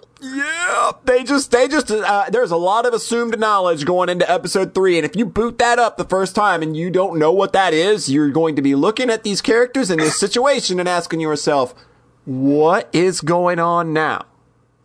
Time to check the in-game wiki because Oh we my God. skipped episode three, four, and five. Yeah. it's it's like booting up Cold Steel three and having to read about the Crossbell games, except the Crossbell games literally didn't exist. because they did not make the they did not have the top they did they did Namco was like mm, you don't get to make the crossbell games. Yeah. Okay, what if he goes to work for Falcom, like the main director of the Xeno games? I mean, I think he's doing pretty well for himself Yeah, already. He's probably fine where he's at. yeah, Monolith Soft being like one of the premier JRPG developers of tw- of the modern day. Yeah, I guess. Boy, N- Nintendo almost really screwed that one up too. They were Yeah, they so sure did, close. huh? Yeah, buddy. They were so close. Reggie Reggie tried his best. God, he I- tried. I- He tried to I bring that snuff up that, shit out. He tried to snuff it out so hard. I love how he keeps like, even when he's not working at Nintendo anymore, he keeps baiting people with Mother Three. Like, dude, why are you like, dude, why are you like actually weirdly excited about that? I don't understand. Like, I don't give a shit about Mother Three personally, but like Mm-hmm. the fact that he's just like. He's still making the like dumb Mother Three jokes like every time. It- it's just like, dude, why are you like I don't know why that's a cool thing to own and why people would be like, "Yeah, that's epic." While at the same time, we want Mother 3. Yeah, yeah that, that's I think people ju- I think people just like it when corp corpos do memes. Maybe I don't know. I think it's stupid. Like whatever. Like every time I see it, every time I see it, I'm just like, "Wow, that seems weirdly thanks mean." That seems weirdly mean this part of the spirited. Yeah. Like the I, I think I think people like it when corporate ex- execs do memes, and then I think corporate execs like it when they get a bunch of likes on their tweets. Yeah, that's basically yeah, yeah. That's Reggie Fils-Aimé and uh, pretty pretty summed up pretty pretty uh, pretty handily, I think. dire. Xenosaga is so fucking good. I hey hey y'all. I had a moment earlier this week where I was just like in my head, in my, at my desk with my head in my hands, just like Jesus Christ, I love Xeno so fucking much. Uh, I, I don't know when it happened. I just completely bought in with all three Xeno sub series. Finally. it's so nice. the one to make it happen. John is the only one that could do it. The the legendary, the con, the contact. Use the contact. All right, is that Xenosaga? Uh, that's Xenosaga. I I, I will say Start I'm, Xenosaga 2? I did. I have not started Xenosaga 2. I made sure I booted up, and it has a very good title screen. So you booted it up. I was like, did Yeah. you start it or not? Oh man, it's uh, it looks. Yeah, oh, that was a very good title screen. Yeah. I, I, I'm probably going in straight to Xenosaga 2. A, a part of me does really want to play Blade 2 because I kind of want to be caught up by the time Blade 3 comes out. Probably not going to play Blade 3 this year, but it would be. F- I don't know. Just to I kind of love already Xeno so have that much. in the just to have that in the can already. Mm-hmm. Are you gonna do the? because I know do? Blade 2 is going to kick ass. you got to do the Torna DLC too. Ah, I don't. I, I need to do the Torna DLC too. I, gotta, I get to do all those fun side quests. Oh boy, oh boy. I wish there was like a definitive here's where you should play Torna in the middle of Xenoblade 2. I don't remember. Oh yeah. Oh, that's funny. I, I'm but also like a 20 hour detour in the middle of that game would be ruinous. I love these games so much. Polly, what have you been up to? Uh, okay, so man, like there are two Hey. ways I could go here. There are two ways I could go here, and it's just like I feel like if I don't go this one way, then I screw up the transition entirely. So I guess Okay. I'll go that way. Um, so I have started embarking on what some might call the uh, never-ending quest. Uh, you may you may remember that Rhett undertook the never-ending quest at one point during the, this podcast's run, and I do believe that lasted three years. I think I started 2015 and maybe wrapped it up 2019. Yeah, it's uh, it was a longin. He's uh, he's been at it a while, so I am not unfamiliar with the Never-Ending Quest because since the Never-Ending Quest was first established in the United States, mm-hmm. I've tried time and time and time and time and time and time again to let me Well- be, let me be a part of the Never-Ending Quest that is Xenoblade Chronicles. Well, Polly, if you play half of it, then you'll get halfway through, and then in order to play the remaining half, you have to play half of what's left, and then in order to get through the rest of that, you have to play half of what's left. Yeah. So you can never actually You finish can the never game. actually finish. There's a funny name for that paradox. I can't remember what it is, but So lock socks. Um, I made that joke one other time on this podcast, and both of you were just like, "What?" I'm, I'm still blank Yeah, staring. still blanking. All right, all right. Well, we'll continue that. We'll continue the trend of you being completely. Do it again in five years. I'll try it again in five years, and we'll see if it's uh, landed at all. Um, so I've got a wild hair up my ass, which is a fun saying that I picked up from my dad, and I don't really know what it means. Uh, it was that my dad used to say, "Get a wild hair up your ass when you do something that you just out of the blue." And anytime you, he thought you were lying about something, he'd say, "You bullshit," and fall back in it. And those are the two sayings that I think about, and I just went, I don't know that either of those made sense at all. I can imagine them. I can see like a wild hair in someone's ass, and I can see somebody taking a big shit and falling back in it. But I'm not sure how that those sayings related to either of the, the settings that, that, that, that you know they're used in. Mm-hmm. Those that anecdote has nothing at all to do with me playing Xenoblade Chronicles. It was just or does it? You know, it was just, hey, that's kind of the way the wind took me, and that's where I went. Um, But yeah, I got a wild hair up my ass, and I decided to play Xenoblade Chronicles Definitive Edition. I got that. I picked that up. Got that for Christmas, I believe. Was it my? I can't think so, remember. too. I think I got that for Christmas, actually. Yeah, somebody got that for me for Christmas because I didn't have. I didn't have my. I didn't fully own a Switch yet. Uh, I was still passing it back and forth. Um, but yeah, they got me that for Christmas, and it was just like, all right, the definitive edition is going to be the where, where you want to play this game. It's got you know nicer graphics and all that, all that fun stuff. It's that that's not really neither here nor there because from what I understand from having played the game now, it's basically just the same game. Just you know, we made some quality of life choices that make a lot of sense, and the graphics look like Xenoblade Chronicles 2, and that may or may not be your cup of tea because I know there are a They lot of made people. it anime. Yeah, a lot of people really don't like the fact that this game looks anime. I found out when I was looking around for opinions Fun. online. Like, why do you do that? Why did I do that to myself? Look around for an opinion online when I know it's going to be nothing but complete idiots running their mouths. Um, but um, this is a game that I've tried to play over and over and over since it came out. I own it. I, I was there day one on Wii. I was there. At, you could only get it at GameStop. That was the only place that they that Nintendo would let sell it when it first came out because they were being so fucking weird about the Yep. last story in Xenoblade Chronicles.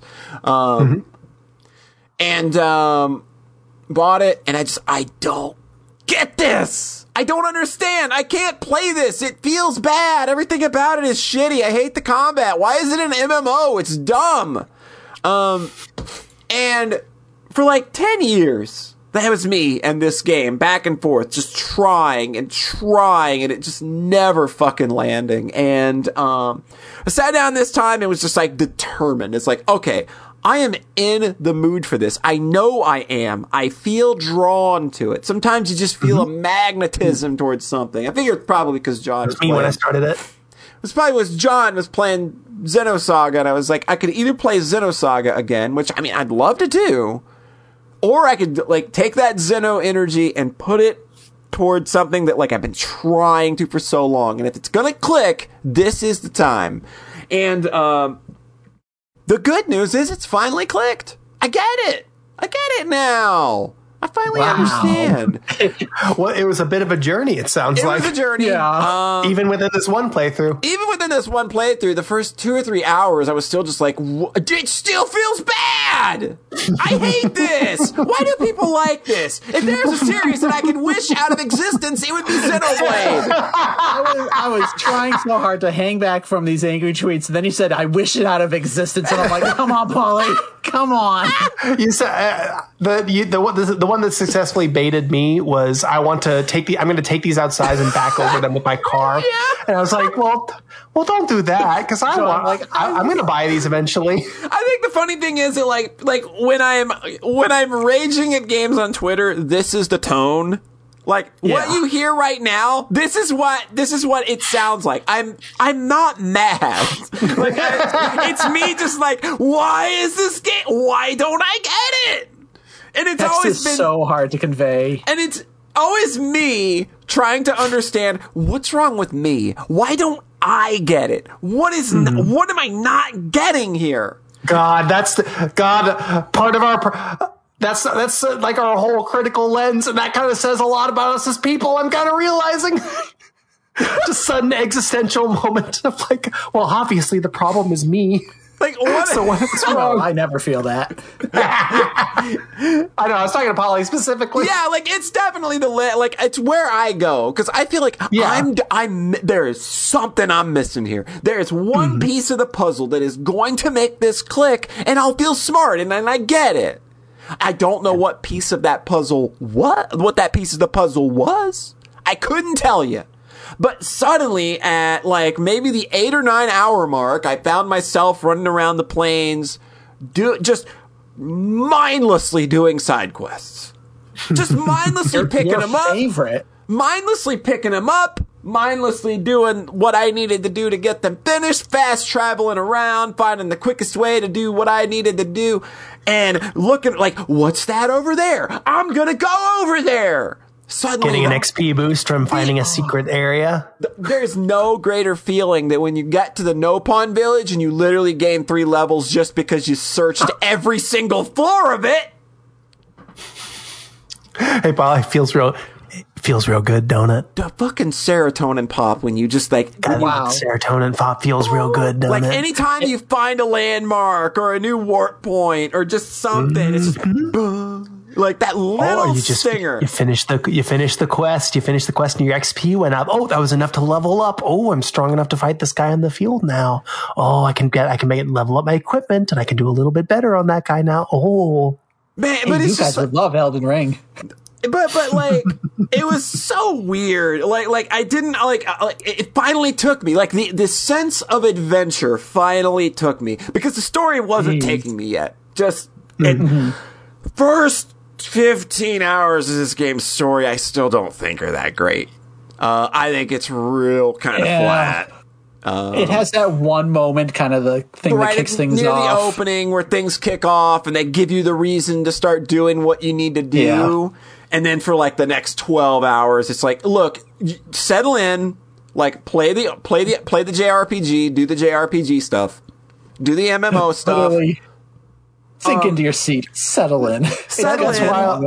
That's wild because for me, like the Xord, the whole Xord conflict was really well done, and I was like still is. very in it then. And then it was the stuff after that, after Xord, through like basically where you are in the game Where now. you get to, I was you get like, to prison "All right." island. Yeah. Yeah, it's like okay, we're playing playing the JRPG here. Yeah, yeah, and, and the thing is, like, I just kind of like lay. I felt myself getting taken by the world, um, Yeah, and and that's really kind of what helped. And like, I suddenly I didn't mind doing these side quests, and I think that like the definitive edition tracks quests and stuff in like a much more sensible way. I Um, did read. I think I did read that like the quest tracker straight up didn't exist in the original. Oh yeah, see that, that that's a big help because for me it's just so easy because everything is just like when I would play that game originally, like I would feel really overwhelmed because literally almost every NPC gives you a side quest. Like if you stop to talk or like to, five. or like five, and there's like there's NPCs that have like twelve quests, twelve side quest quest lines in them. Um, I I like kind of tried to stop talking to NPCs that would give me quests, and they.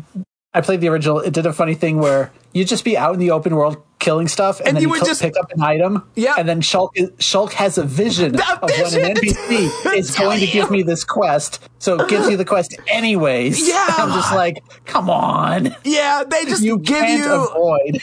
the and the thing is i got into a rhythm where it was just like i was just playing the game the way i normally would and it was like completing side quests i was just getting things done without thinking about it uh, and then I would be like okay well what if i do engage with this willingly what if i just do go do the side quests for a while so i'd like spend an hour and go knock out like six or seven side quests and be like you know what i didn't hate that uh, it, it felt good. Uh, I got a lot of decent rewards for it. You get good level ups. Making your numbers bigger in this game is important. Uh, Anyway, so um, uh, for the for the, I think I still feel kind of adrift in the combat system a bit. Um, yeah, I still think that it just kind of feels so mushy and weird and like you're in the water. But I'm like, I'm making a switch though. Um, I'm going to try and not uh, control Shulk at all. I'm going to make a move to Dunban um, and kind of play the more of a tank role instead of, and see if like, maybe kind of being the guy that holds the aggro and like mm-hmm. maybe not moving around so much. Maybe that makes it feel a little easier for me. Because like Yeah. when things start going crazy it gets really hard for me to fucking follow. When there's like eight enemies and it's just like oh god what do i do? Um, Every time like those magical wisps that aggro you, oh god fuck those. As soon as as soon as that happens, I'm just like, well, I'm fucking dead. yeah 'Cause i just know i, how to just manage- immediately go for the runaway icon and run away as far Yeah. or i just throw myself off the cliff like I played a lot of Final Fantasy 11, which the combat in that feels incredibly similar. Oh, yeah. and that game still has the same problem where if you're engaging more than one enemy, you're fucked. yeah Like it's just it's just not set up for multi enemy yeah. stuff. I wasn't sure if that was me playing the game wrong or if it's just like, no, you kind of really need to kite as much as you can. Um, but, yeah, but then, but then again, there are a lot of enemies where it's just like, oh, they're always going to come with those like three or four ads, and usually Right, it that's not too bad. Sucks. But yeah, like, um, but I just, I just, pa- I passed the 25, 27 hour mark, and I just got uh, through the the prison island uh, segment. Uh, Oh. The real big one in the middle, you probably know. I think that's where I stopped playing the game for like two years. That's where I'm putting it down for now. Like I'm, I'm giving myself a week or two away from it because I was starting to feel. It's like okay, I think I've got to the point now where like the video game's going to kick off, and if I keep playing this the way that I think I'm going to want to keep playing it, I might get burnt out if I keep going at it. So I'm putting it down for a couple of weeks. Um, but I am really enjoying it. Really like glad that it finally kind of swept me in a way, away in a way that I've I always wanted this game to do so. Uh, I've just never been able to do it, and and I've no doubt that like the definitive edition having you know a sensible menu system, good quest tracking, um, you know, like like giving you a better heads up on where things are. It's like, hey, there's this upgrade menu that John completely didn't know about 80 hours into the game. You might want to check that out. now, granted, I don't think the skill trees are Yeah. super important, but yeah, like not knowing, not so many systems. so many that, systems. yeah, it's a game with so many systems, and that can usually be like a, a kiss of death for me in a video game. It's just like there's so much here, uh, and I know that like Xenoblade Yeah. Two has so much going on. Uh, and it's just like, all right. I mean, I'm think not playing that anywhere as- near. You know, I'm not playing that anywhere near by the time I finish this. Like, I doubt I get to two this year. If I do, it'll be amazing. But I'm not. Don't count on it. No, th- these are big games. Yeah. These are big games, Polly. I think two is not nearly as intimidating as the battle screen looks. Mm. Because what it does is it lets you have much more direct control over your teammates. Uh, Okay. Yeah, and that was kind of like the, the thing that was throwing me off at first. Yeah. Where there's this uh, there's this mechanic they want you to learn. uh, it's called uh, it's called it's called toppling. And in order to topple in order to topple an enemy. Um, at this point in the game, you can only control Shulk, and to topple an enemy, you've got to break them first, and then you have to wait for your AI partner to use a topple skill. So Fun. they throw you into this fight where you can only hit the enemy for one point of damage. Both you and Reyn can only hit the enemy for one point of damage. And what they're trying to teach you in this fight is to topple. So you've got to hit it with your break skill so that Reyn will use his topple skill. I spent four minutes waiting for Reyn to try and to- he never he would not use the fucking skill. I broke Did he have it equipped? He Yeah, must have. He had it equipped because I think they give that to you like when you do that fight or something. But yeah, like he had it equipped. It's just Yeah. I would break and he would just not use that attack. And so we're all we're just sitting here doing one damage over and over like a bunch of fucking idiots. Yeah. It's Reyn time, baby. Oh Oh, god. look at the time, and none of them say Reyn. yeah, none of them do. Wait, wait. So It's thankfully, waiting for Reyn. thankfully with Dunban, he can break and topple. There you He go. can. Wait, Yeah. what the fuck? I played this game wrong. Yeah, Dunban can break and topple and and and and he's he he's an evasion he's an evasion tank. So He's banned from tournament play. he's banned from tournament play. There you go. Uh, yeah, his his talent skill's amazing. I got like I, I did a chain skill with it, and I got over fifty thousand damage on an enemy. So I was kind of shocked. Yeah. Like it's like what I went from doing like six thousand in my fucking chains with Sharla to to doing fifty thousand with Dunban. So yeah, Dunban's kind of rad. Yeah, I played the evasion tank in Xeno Blade 2 Mm-hmm. So that's a good. I thought found that a pretty fun play style. Yeah, I just didn't use Dunban. I used Melia for the the back half of the game. Melia's like she's an in, like that's the cool thing too is that every character plays wildly different. Yeah, They're so crazily different. Like I gotta give them props for that. Like because it is a weird battle system that I think has no impact whatsoever and it's kind of mushy. But they put a lot of thought into how each of those characters work, and like no two characters Yeah. are the same. definitely not. I just I got so used to Reyn time that I never, I literally never took him out of the party. He's very good at holding aggro, which I like. I don't know that I'm going to be able to do that with Dunban as the thing. So you know, it's going I to take think some. I, I think I was I think I was um Sharla Shulk Dunban like yeah, the whole that's game. a that's a real good. Yeah, that's good DPS. it's pretty there. good. It's pretty good. It wasn't. It wasn't quite good enough at the end game. I finally looked. I finally looked at advice, and they were like, "Use Riki." And I was like, "Oh, There's Riki. don't use Sharla. Use Riki." Oh, okay. There was one fight right at the end. I did Sharla, Melia, uh, Reyn. I actually took Shulk of all characters out Yeah, wild. for one fight.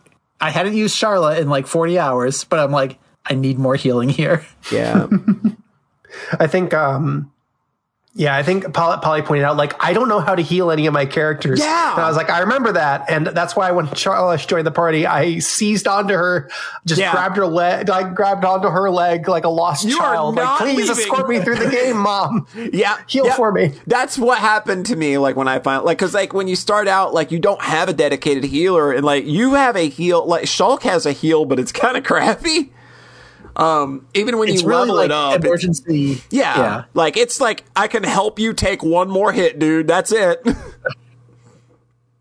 I th- Reyn is such a weird character. I never played as him, but I know he has some skill that's like revive if you die. yeah, he's got a revive So he skill. is just he's just on the edge all the time where it's like oh he's gonna pop that skill like one hit before he dies Yeah. and then pop back with like 80% life that's scary when you're playing the healer and you're just watching him be almost dead half Yeah. the time Ah, MMO That's so rules. MMO rules. But yeah, like it, Yeah. I'm I'm I'm stoked. Like like I said, I know that I stopped, but that is not an indi- that's not an indication that Yeah. I'm not having a good time. It's a long Like, game. I I I did this It- with uh yeah. with Mary Skelter 2 last year where I played it over the course of 2 or Mm-hmm. 3 months where I could like put it down for a bit, come back, put it down, come back. And like and I think that Yeah. that served me very well with that game. So I'm Yeah. going to listen to that voice when it tells me and I'm playing Xenoblade to be like, "Hey, you know, like let's go do something else for a little bit." I'm going to do that. Yeah, I, I kind of powered through a lot of the game all at once, and I think I was feeling a little bit by the end because it is a lot of video game.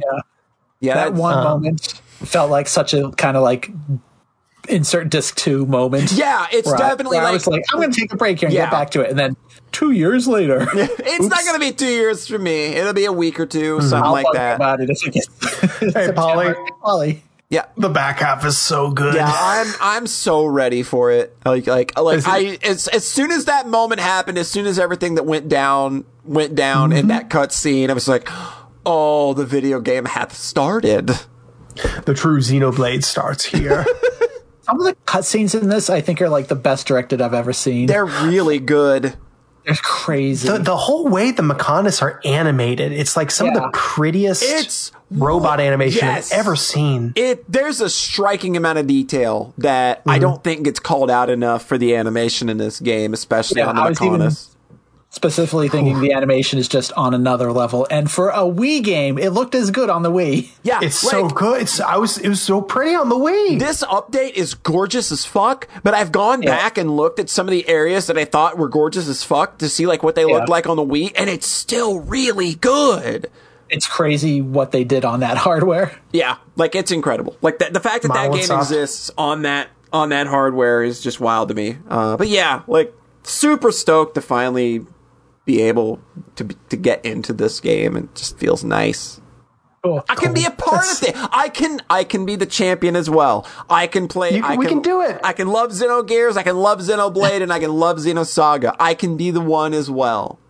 and then Rhett can play Xenogears and Xenosaga. yeah, yeah I'm way far behind. Uh, if Xenosaga gets re- if Xenosaga gets remastered, I'll buy Rhett a copy. Oh, I I, I, would I, I, did be the person that plays their own music during that. Yeah, that would be fine. Because like music is too important to me. Like uh, how you talked about how like that was my entry into Revue Starlight. Like, oh well, I like the music. That's the starting point. When you say this game has one battle theme for the bosses except the final boss, I'm like, this is actual poison to me. I, I think I DM'd Rhett when I was like deep in like dungeon four, deep in long dungeon four. I think I DM'd Rhett straight up. So Xenoblade is the Xeno game that's like actually fun. oh, I, I, and I mean, I, say don't I- think that that's wrong. Like I said, like I won't say that Xenosaga is the most fun battle system or set of dungeoning on the planet. I would feel like say- I would even go so far as to say Xenoblade 2 is when they get fun. I think I think Xenosaga is like the, the the there's meat to the fighting. The dungeon the bosses that are have to be hard are hard. The dungeons that should be long are long. And that and that it makes the story work. Um and and the game would be worse if they weren't hard or along the way that they are. Yeah. That doesn't mean that necessarily the the moment to moment experience Exactly. Sparks bliss within me. Yeah, yeah, that's a great way to. We'll put that on the back of the box. A moment to moment experience does not necessarily spark bliss within me, but I think holistically it's very strong. There you go. That's the best back, of the box, quote. All right. So yeah, Xenoblade, that's going to be a thing going forward. I don't know if I'll be talking about it next time, but I, I'm excited. I'm, so very excited. I'm now. so excited for your reaction to I'm some stuff so that's coming. I'm happy that it landed finally. Just this is one that I've tried so hard. I just I think I want to like you. that like it. Please let me like you. I think honestly, I played Coder and loved it, and then I was like, oh yeah, I kind of And then that like MMO combat made- now. Yeah, that made the MMO combat make sense. Yeah. Yep. All right. So Cool. Like, does anybody have What's anything other thing, else, or do I or do I want to go over another thing? It's all you, Polly. Let's sure? do this. You sure? All right. Well, it's, it, it is a well. I guess you could say this is a bit of a definitive episode then, because my my, my last thing for the day is something else. It is a definitive edition of a thing. Um. Tales So- of Vesperia. We're gonna go. Yeah, exactly. We're gonna go back and play the very good Tales of Vesperia, the video game that everybody likes and has good taste. Mm-hmm. Yep. That. The shade. Woof. Woof. Go I'm not- ahead. I'm not, I'm not doing. Nah, I don't know what you're talking about. um, so I, I think Rhett may be the only person that knows what this is, but um, Oh man. Iffy, uh, our lovely Iffy, my wonderfulest, wonderfulest wifey on the planet, uh, gifted me a copy of Discotek's new release of 1986's anime hit movie Project wow. Project A-ko. Fuck yes. Uh, Rhett, have you seen Project A-ko?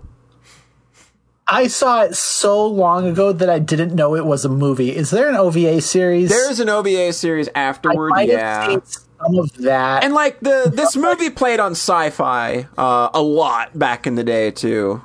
Um, I've seen, I've know of this series. I don't know what parts I've watched because I was so young. Like 86 Right. is like, it's Yeah. in there for like first anime I ever watched contention. Yeah, Project A-ko is kind of it's one of the I think it's one of the unsung heroes uh, of getting anime to where it is uh, in the West because this was like like when this like came out here in like 91 on VHS and Laserdisc it was kind of just a really big deal back then. Uh, a lot of work went into making sure that this thing was like advertised as many places they could get it, like into as many rental stores as they could get it. And then like in the late nineties, it ended up on the sci-fi channel's regular rotation. Like it, it it's one of like, like I know like, like it's not like the Dragon Ball Z Sailor Moon kind of thing, but in terms of getting No. more like sophisticated pieces of work, um, into the Western audience, Project A-ko is like top tier. Like Project A-ko, Ninja Scroll, Ghost in the Shell is kind of the way I see it. That was kind of like my building blocks when I started collecting anime. Like I had, Cool. I had like I got um like in the early '90s, like a friend of the family gave me their copy of Vampire Hunter D and Akira, and that's where my collection started. And then when I started buying in like my own stuff in like '94, it was like Project A-ko, Ninja Scroll, and Ghost in the Shell. So Cool. that's just like a blockbuster. I, I kind, I've been kind shit. of. I've been watching like some going down with some YouTube rabbit holes, and it's kind of making me want to eat up a bunch of like 80s and 90s ovas. like There's a that's such a cool aesthetic. it's a very cool time. Uh, so Yeah. for the, for, you- for uh, but anyway, so t- before we get into like this being the definitive edition, we'll kind of get over like what is Project A-ko. So Project A-ko is a 1986 feature film that was originally intended to be part of a hentai series. It was meant to be A fantastic start. yeah, it was meant, it was meant to be an erotic spinoff uh, of a uh, uh, uh, of a series called Cream Lemon, um, and it was sort of made to debut alongside another feature that was going to be like some character's like last role uh in you know like the, the kind of the end of that series. So this was kind of just meant to be a side thing? Oh my god. And then it ended up just kind of b- ballooning behind the scenes into let's make it a general audience's feature film instead. the not the Nanoha arc. yeah, basically. Basically, that's kind of what happened here is that this was meant to be like a porn kind of thing. And they were like, no, like what we got here actually seems really cool, and I think we should go bigger. I think we should go wider with it. Um, and that, that's not to say that there's not some titty in this. There, you get some titty in the first five minutes. Don't worry. If you need some titty, there will be a little bit of titty for you. For all you titty connoisseurs out there, you get you some titty. I I miss when anime had titty. It's very rare you now. don't see it anymore, really. Yeah, because everything is just all. uh Everything's just all. I think one series we watched had Teddy, right? Continue. Um. So anyway, Project A-ko is this very simple sort of story about this girl named A-ko. She's very strong. She, it's like she's. got- I would almost call her prototype Hibiki. oh my god! Because this really? bitch, this bitch was punching shit and throwing tanks through buildings in 1986. Okay.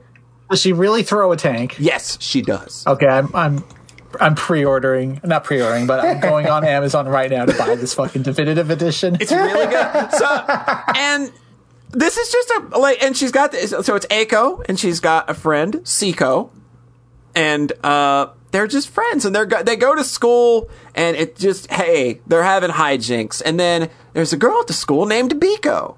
And she becomes obsessed with C-ko, and she wants to steal her away from A-ko. See, it's just like Revue Starlight, really. They're trying to steal each other. It's really just like Revue. Starlight. Yeah. Re- yep. and guess what I remember from when I was like ten? The names A-ko, B-ko, and and C-ko. C-ko. Yeah.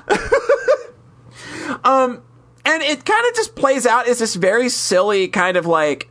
But it's, it's almost a slapstick comedy of this like girl being weirdly obsessed with this other girl and like this other girl just completely not getting it at all. It's like, what is wrong? Like, why are you like this? What is wrong with you? and it's just wild and silly. Like they, they like so, so so it eventually comes down to like like I'm gonna fight you for C-ko's love, and then so she just keeps coming to school every day with like new ways to like fuck up A-ko, and it's just like and A-ko just like literally just swats them away like a fly. Like she comes one day with like a fucking heavy mech suit, just like nope, you're done. Um, just I didn't know this was the premise. This is very good. it's Well, it's very extremely goofy. it's very stupid. Uh, and and it just gets stupider and stupider until eventually she comes to school in this fucking like metal geared out like bodysuit that she's had made to enhance her abilities by 250%. And they're just gonna beat the shit out of each other through the school. The school's gonna get torn apart. It's great. Everything's and, and, and then in the middle of all this, an alien invasion happens. So now you have these two girls that are fighting each other that don't really give too much of a fuck about the alien invasion going on, but they are using the alien invasion tools as things to throw and use against one another. and it's just the animation, the impact on everything, it's wild as hell. It just never stops. It is both action packed and hilarious. And it's one of those shows that, um, very much like when you talk about Trigger, uh, like, about just like people that make, uh, shows like anime, animation for animators. Uh, this is one of those shows where it's just like, the animation is kind of incredible, but it's also just like a love letter to a bunch of anime that like from the 70s and 80s. Um, uh, and there's a lot of fun and little unique gags that you'll find in there, but they're not required for this movie to be understandable or funny at all. Which is that's where I think That's that so cool. That's where I think that this movie lands is that you can show this to somebody that's never seen anime, and despite the fact that there are references to shit all over the place, they will never need to understand any of it because the premise, the characters, and the story itself, and the way everything plays out, the animation, like the the action, all of that stands on its own. It doesn't need. You, you don't need to get that extra shit, but it's really cool that it's there. Uh, and like, just like watching this again was just a reminder. This like, this is literally one of my favorite animated features of all time. Like, not even just like That's anime, so damn cool. but just That's so fucking cool. animated features. Period. It's just top to bottom a solid 90 minute romp. Like that's the best word you can use for it too. It's just a romp because it just it never stops. It's consistently funny, but it's not like loud and annoying I think like Trigger and and and some Gainax things can be. Um, uh, so it's still got all that. It's still very loud. It's still very brash and just kind of out there. But it, but but but it's but but but it, it reels it in enough to make it still be very accessible. I've had a lot of luck over the years showing this to people, um, and getting them to kind of get, understand. Even if they don't come out of it like liking anime, they come out of it being like, I get it now. Like yeah, like that was fun. Cool. Uh, and um, the thing that, though about this, and that I didn't realize how complete of a package was, this is a complete restoration of that original film. Uh, this is a like, like they lovingly remastered this from all of the original film stock. Like they like there's a there's a making of featurette that you go into in the menus where they talk about the extensive uh, the, the extensive things that they had to do to get this to happen. Like they, they, like for 25 years, nobody knew where the film stock for this movie was. So all of the mas- all of the masters seem to have been lost. So all of the releases for Project A-ko since the VHS and DVD releases have been really bad. They've been miserably bad. Um, so they made it the, an effort. Like they went like to somewhere in Tokyo, like some film vault that like houses a bunch of shit, and they're like, we want to go into the archives and we just want to see if you have the original film stock for the original Project A-ko movie. And they went in and li- they were able to find it and they were, and that's what they remastered this from. And then they, they spent a lot of time going over like the various ways they needed to cut the film, the various ways they needed to clean it up, the various AI techniques they needed to use. There's a very cool 30 page featurette in the menus, uh, that you should definitely look at that like shows how much the people behind this, like this re-release really fucking love this project and what they were putting into it. Um, let me give you an extensive rundown of everything that comes with this because I think this alone, like, there's like the movie itself is like 90 minutes, and I spent probably two and a half hours going over all of the extra shit before I even started watching the movie, and I still didn't get through all of it. so, th- th- th- th- this this includes both a four by three and a sixteen by nine cut of the movie. Um, the four by three, the four by three is included because a lot of purists consider the original Laserdisc release to be the most, uh, the most accurate version of the film. So they've included both of them. You also get full length director, main cast, and actress commentaries. Uh, you get uh, the full film storyboarded and animatic. The original VHS and Sci-Fi Channel credit sequences. Just like that's a weird one. There's a, a, a 10 minute feature of like, uh, the Engli- English produced comics at the time. In the, in the late 90s, there were, there were Project A-ko English produced comics. There's a 10 minute feature that like syncs those up with the original English audio. Um, all the music videos that were produced for the singles. Uh, an interview, an extensive interview, uh, with all the music staff. There was an original 30 minute promotional VHS released only in Japan in 1986 prior to the film coming out that they, they used to get extra money prior to, apparently they made this VHS because the director wanted to buy new teeth and that's how he had to finance his new teeth. um, so yeah, you get that 30 minute, you get that 30 minute promotional video. You get 10 minutes of footage from an unfinished uh, Project A-ko CD-ROM game from the late 90s. Oh my god. Original Japanese and sci-fi uh, channel TV channel spots. Key art, model sheets, deleted scene storyboards. Uh, an entire gallery for every single VHS, Laserdisc, DVD, and music CD release. That includes all the booklets, the discs, the cover arts, everything. Uh, the original program booklet from the film's debut night. Uh, the gallery of merchandise. Uh, footage of uh, an, a- an extremely incomprehensible PC-88 game. uh, liner notes that explain nearly every reference in the film. Oh wow. I would need that. Uh, animator Easter eggs where, like, when they were having the film digitized, they told them that they wanted it digitized all the way down to like all the sides and everything. So like usually like when you digitize film, you just crop it to the aspect ratio and then you, that's the mm-hmm. frame you get. They wanted everything. So they fit, did that. And in that, oftentimes animators will like hide little doodles and stuff. What the? F- Yeah, like so on the film, on the film stock, you can find like little doodles and stuff every now and again. So there's some of that. Uh, Oh so, my there's, uh, so there's some animator Easter eggs hidden in there. Uh, and then, like I mentioned, the, the 30 page in depth look at the entire restoration process. Um, that's a lot. I don't.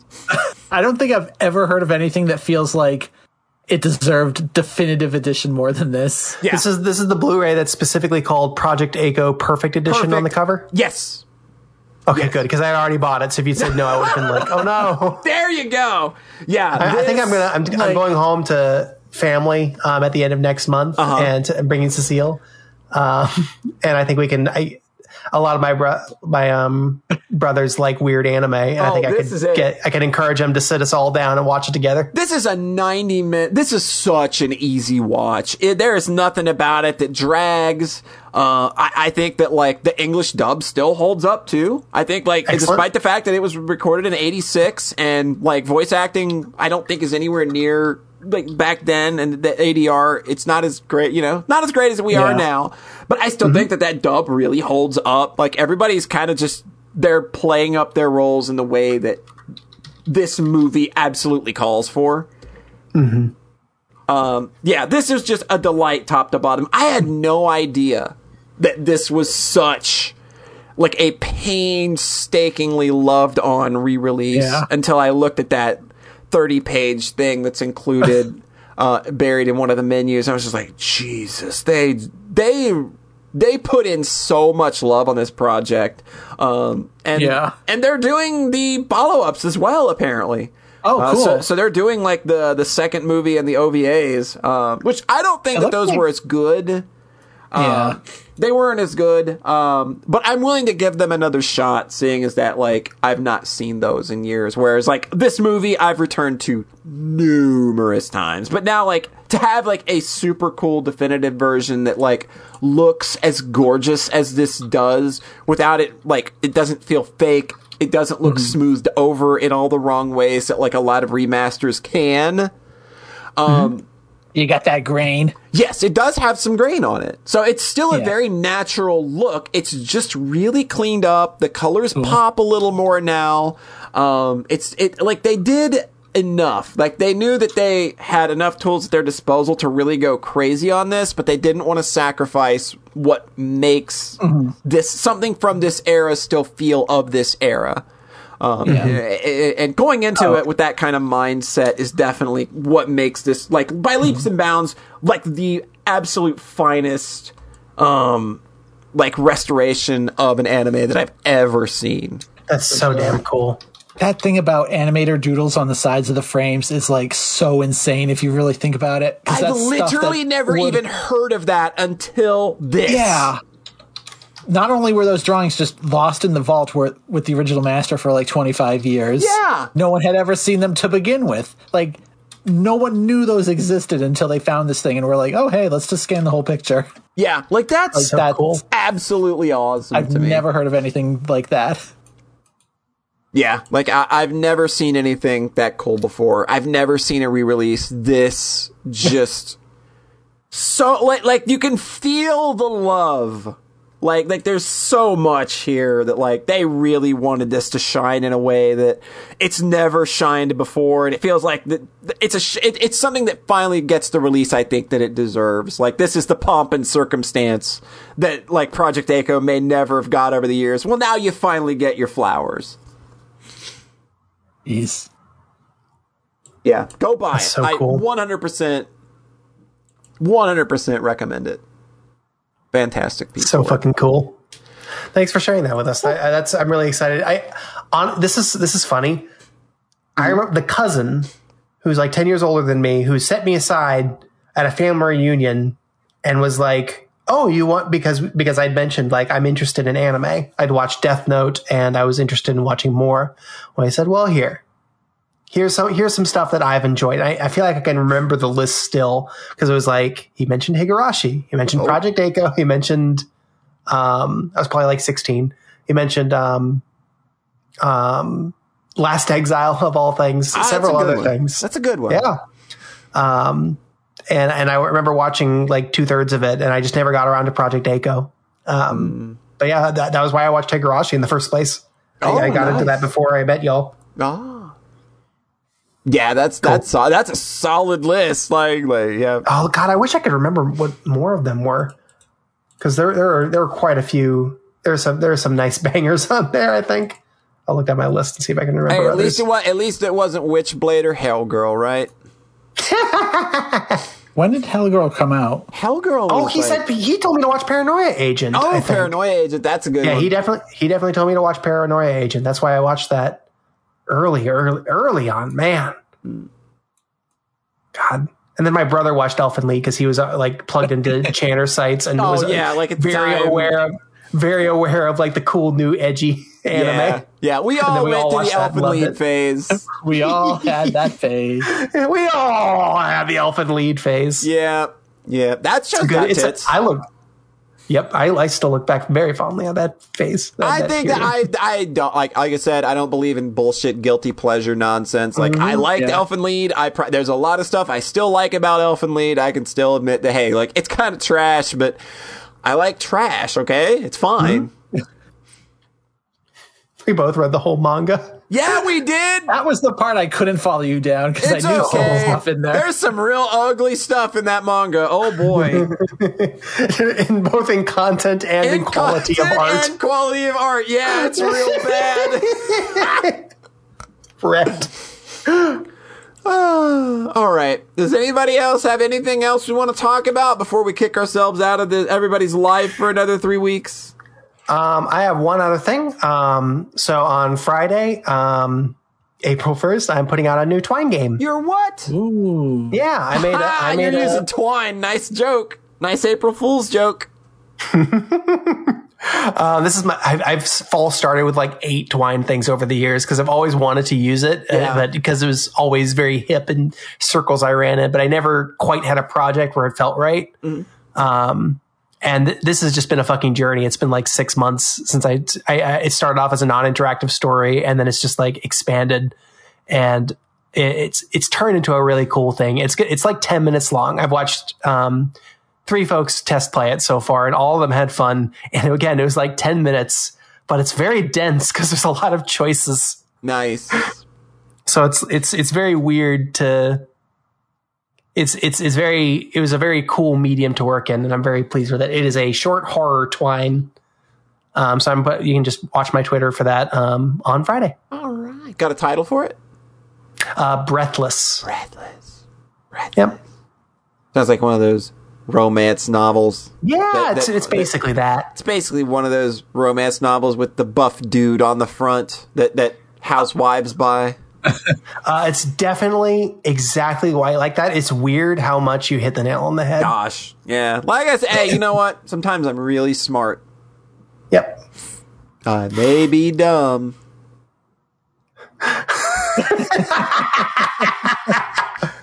Got us both of that. All right. I think that's going to do it then. Is that a show? Is that it? I think Did we that's do a show. it? That's a show. Did we make it? We made it. All right. We That's- made it. That's 153. We did it. All right. We'll catch you folks again in another few weeks. In the meantime, John Thayer, let the internet folks at home tell them, preach it. Where can they find you? Check farawaytimes.itch.io and I'll have a new game for y'all up on, on Friday. It's nice to be making things again. And Rhett. Watch Revue Starlight. Ah, Fuck yeah! Yeah! Watch Revue Starlight. Go watch Yes! Revue Starlight. Do it. Find John Thayer. at Watch Crunchyroll. No, it's on it's on HIDIVE. I subscribe to HIDIVE to watch it. Oh, okay. Uh, you can find me at twitch.tv slash polyhead. That's where I do everything. nice. Yep. And in the meantime, remember, we are the podcast that loves you. We're the only ones that love you.